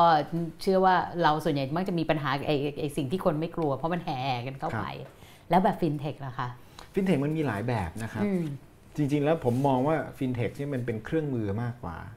ที่ทำให้ระบบการเงินทำงานให้มีประสิทธิภาพมากขึ้นแต่ถามว่าวันหนึ่งถ้ามันเกิดวิกฤต เพราะบางจุดของการใช้ฟินเทคเป็นไปได้ไหมเป็นไปได้อืมเพราะคนเอาไปใช้ผิด อย่างบิตคอยน์เนี่ยเป็นตัวอย่างที่ดีมาก พอคนเห็นบิตคอยน์คนกลัวคริปโตเคอเรนซีจริง ๆ ไม่ถูก จริง ๆ คริปโตเคอเรนซีเป็นเครื่องมือทางการเงินที่ดีมากค่ะท่านสามารถ trace security ของเงินได้ ว่ามันไปผ่านตรงไหนบ้างบล็อกเชนเนี่ยเป็นเทคโนโลยีไอ้ DLT เนี่ย distributed ledger เนี่ยมันมันเป็นเทคโนโลยีที่ดีมาก ซึ่งคริปโตเคอเรนซีมันไม่ได้คือบิตคอยน์แต่บิตคอยน์คือคริปโตเคอเรนซี แล้วการเก็งกำไรในบิตบิตคอยน์คอยน์คือ subset ของคริปโตเคอเรนถูกต้ซีองอะค่ะซึ่งมันโอ้โห value มันแบบอย่างเงี้ยครับอ่าแล้วมันก็เลยทำให้คนกลัว ซึ่งผมก็แอบกังวลนะว่าเฮ้ยมันคนก็ไปมองผิดนะว่าจริง ๆ แล้วเราไม่ได้ใช้ประโยชน์จากมันแต่กลายเป็นว่ามันคือการเก็งกำไรอืมแต่ว่าก็ไม่เป็นไรครับ ก็มันใช้เวลาทุกอย่าง แต่ท้ายที่สุดแล้วเนี่ยในอนาคตเนี่ยท่านอาจจะใช้เงินโดยที่ท่านไม่รู้ด้วยซ้ำไปว่ามันคือคริปโตเคอเรนซีถามว่ามีความเสี่ยงไหม มีแน่นอน แต่ว่าถ้าตั้งคำถามกลับกันจากคำถามเมื่อกี้นี้เนี่ยคือมองคริปเอ่อมองฟินเทคเนี่ยว่ามีความเสี่ยง แต่ว่าถ้าเรามองได้ไหมว่าตอนนี้เนี่ยฟินเทคเนี่ยเรา มันถูกมองแบบ conservative หรือมองแบบเราแวดระวังจะใช้คำว่าอะไรดีนะ คือแบบเกรงมันจนเกินไปแบบนี้อาจารย์เห็นแบบนี้ไหมคะ จนทำให้มันขาดการพัฒนา แบบนี้ไหมหรือว่าตอนเนี้ยสิ่งที่ประเทศไทยกำกับอยู่เนี่ยพอได้แล้ว สิ่งที่ต่างประเทศกำกับอยู่พอได้แล้ว ต่างประเทศไปเร็วนะอืมผมคิดว่า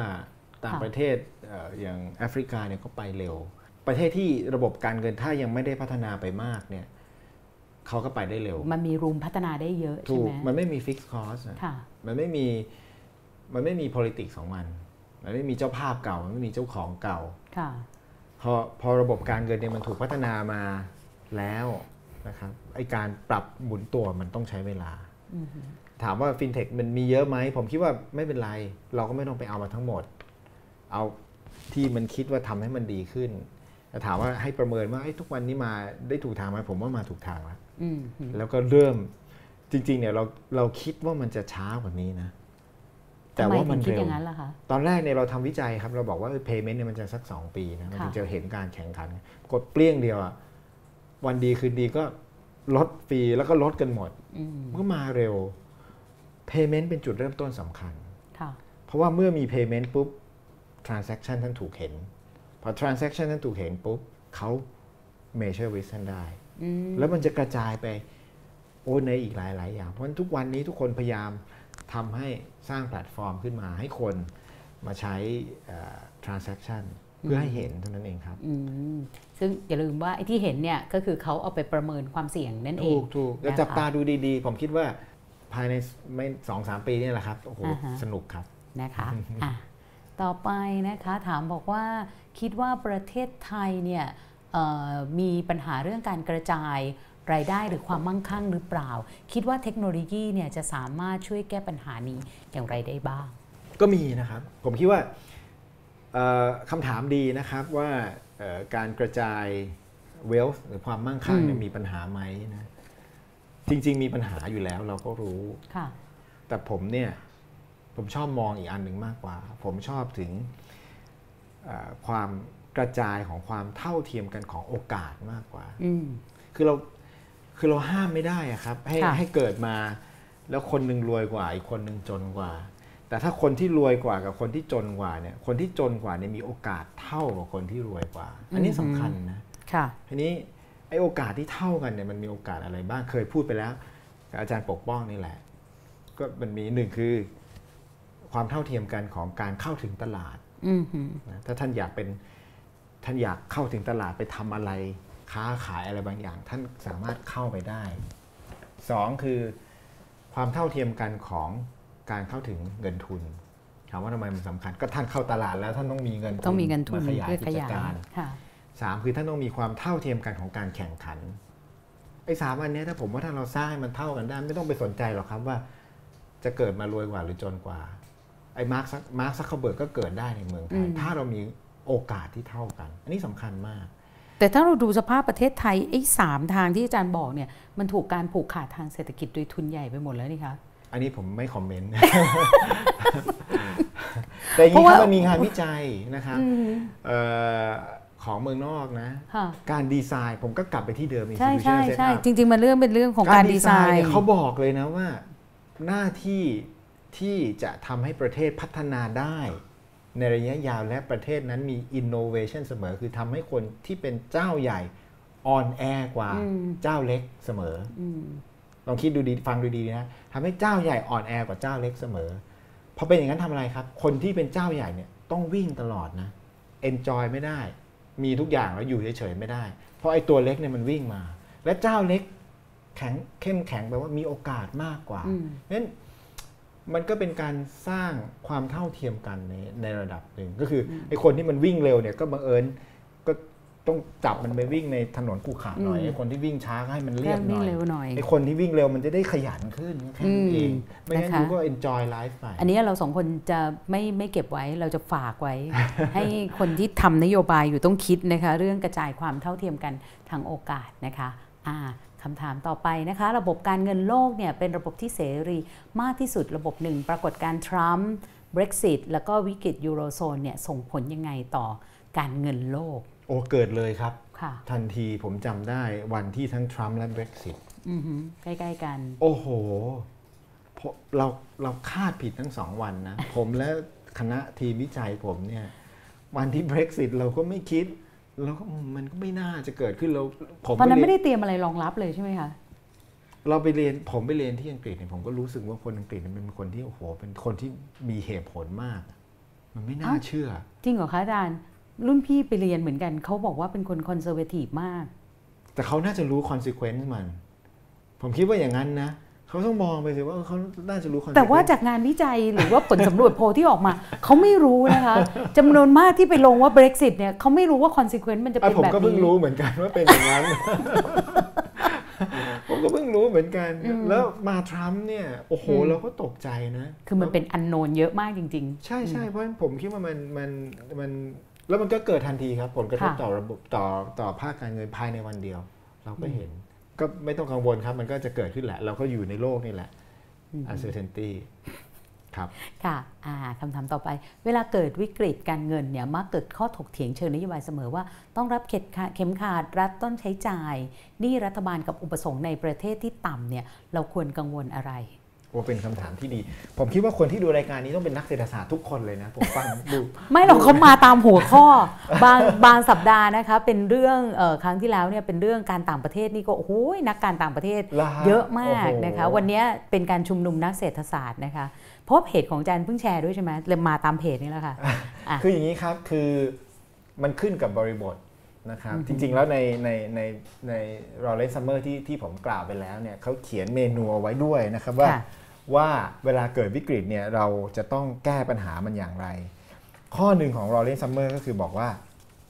ท่านต้องดูนะท่านจะท่านต้องใช้นโยบายการคลังที่เหมาะสมกับสถานการณ์ในตอนนั้นอืมฮึนะครับบางครั้งเนี่ย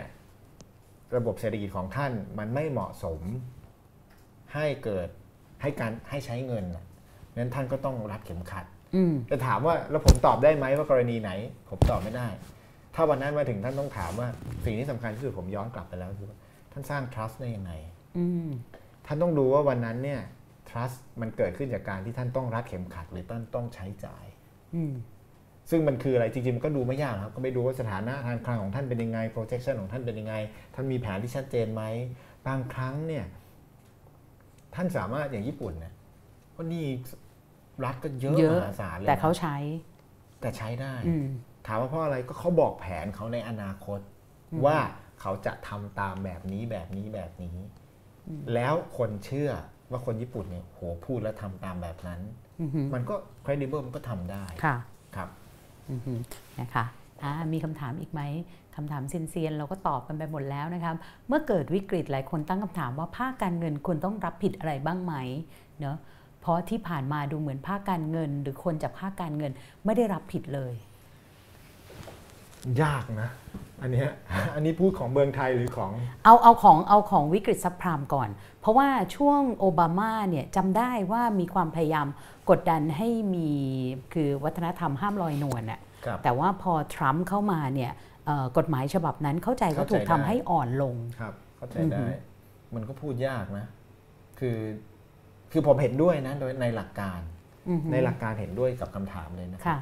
แต่ในทางปฏิบัติเนี่ยมันโอ้มันทำได้ยากมากทำไมอะมัน too big to fail เหรอคะ หรือว่ายังไง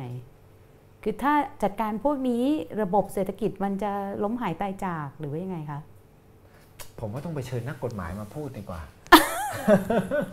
ว่ามันมีมิติในเชิงกฎหมายเยอะนะ ว่าเราจะไปเอาผิด หรือว่าจะไปหาคนที่เอ่อเกี่ยวข้องเนี่ยมันมันยากเหมือนกันนะครับอืมผมผมแต่ผมเห็นด้วยในหลักการ แต่ณวันนี้เนี่ยเราเรา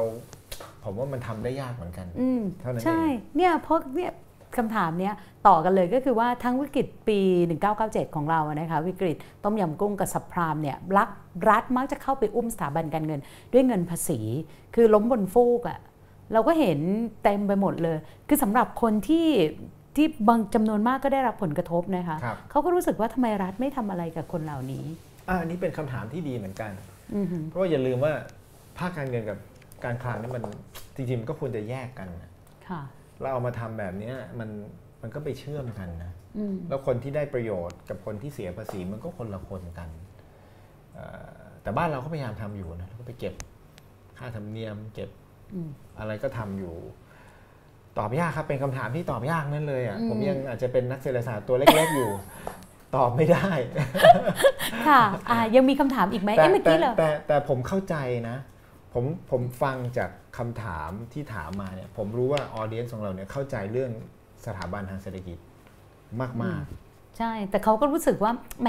มันไม่ควรมีวัฒนธรรมลอยนวลเพราะว่าเพราะอย่างนี้เนี่ยคือถ้าสมมติว่าเราพูดว่าเอาต้องอย่างที่อาจารย์บอกว่าให้นักกฎหมายเข้าไปจัดการแน่นอนว่ามันไม่มีกฎหมายที่จะเข้าไปจัดการหรอก อย่างการที่คุณออกแบบผลิตภัณฑ์ทางการเงิน หรือว่าบรรดา financial engineering ยังไงเนี่ยนะ คือมันเล่นกับความเสี่ยงอะแล้วพอพวกนี้ไม่ได้รับว่าไม่ได้ไม่มี accountability ต่อไปเขาก็ทำอีก ใช่ใช่ครับ ทีนี้เนี่ยก็เลยถามไงว่า อ้าวแล้วแบบอย่างเงี้ยวิกฤตมันจะมันก็จะวนมาเกิดอีกหรือเปล่า ผมขอรับไปเป็นกันบ้านได้ไหมเออถูกต้องอาจารย์ต้องตอบแบบนี้อันเนี้ยไม่งั้นวันนี้พี่ไม่ยอมแน่นอน อันเนี้ยเป็นคำถามที่ดีซึ่งเรากำลังคิดอยู่ว่าอืมมัน มันต้องคุยนะกับหลาย ๆ คนว่าเราจะวางระบบระเบียบยังไง ใช่ครับเพราะว่าไม่อย่างนั้น trust มันก็ไม่เกิดด้วยนะคะครับอ่าคำถามนี้ใช่ไหมที่เมื่อกี้เราเว้นไว้วิกฤตซับพรามเปลี่ยนภูมิทัศน์เศรษฐกิจโลกทำให้โลกเป็นอยู่อย่างที่เป็นอย่างไรบ้าง เรารู้ว่าฟินเทคนี่มันเกิดมาจากซับพรามนะเหรอจคะริงๆแล้วยังไงก็คนที่ออกจากภาคการเงินช่วงนั้นเนี่ยนะครับอ๋อก็เลยไปคิดใหม่ใช่ ก็ไปคิดสิ่งใหม่ แล้วเมื่อญมันมีการเอ่อเกิดขึ้นของเทคโนโลยีนะแล้วเขาก็รู้ว่าเอ่อระบบการเงินแบบเก่าเนี่ยมันมันมันไม่ได้มันใช้ไม่ได้ มันก็เกิดไอ้ innovation ที่เกี่ยวกับสิ่งเหล่านี้ขึ้นมาๆอืมซึ่งผมคิดว่าถ้าให้ผมประเมินผมชอบค่ะแบบนี้มากกว่าค่ะที่จะไปคิดไอ้ financial instrument อะไรก็แล้วแต่อืมเพราะว่าผมรู้สึกว่าไอ้ fintech ที่เราเห็นตัวอย่างที่เราเห็นโซฟาเนี่ยมันจับต้องได้ เช่นการแก้ปัญหาการเข้าถึงของคนในแอฟริกา หรืออะไรหลาย ๆ อย่างก็อืมก็ผมก็ยังมีหวังครับ ถ้าถ้าให้ผมสรุปการบรรยายของผมทั้งหมดวันนี้ผมก็ยังมีโฮปอยู่ เราก็อย่าเพิ่งอ่อซึ่งเราจบหมดีมากเลยนะเอาคำถามนี้มาจบแล้วก็จบด้วยว่า เออ อย่างน้อยไอ้วิกฤตที่มันแย่ที่ทุกคนรู้สึกว่าแหมมันช่าง สุดๆเนี่ยนะคะอย่างน้อยมันมีนวัตกรรมดีๆ เกิดขึ้นนะคะ วันนี้ต้องขอบคุณอาจารย์ ดร สมประวินมันประเสริฐนะคะ อาจารย์เป็นหัวหน้าทีมวิจัยเศรษฐกิจ ผู้ช่วยกรรมการผู้จัดการใหญ่ผู้บริหารสายงานวิจัยธนาคารกรุงศรีอยุธยานะคะ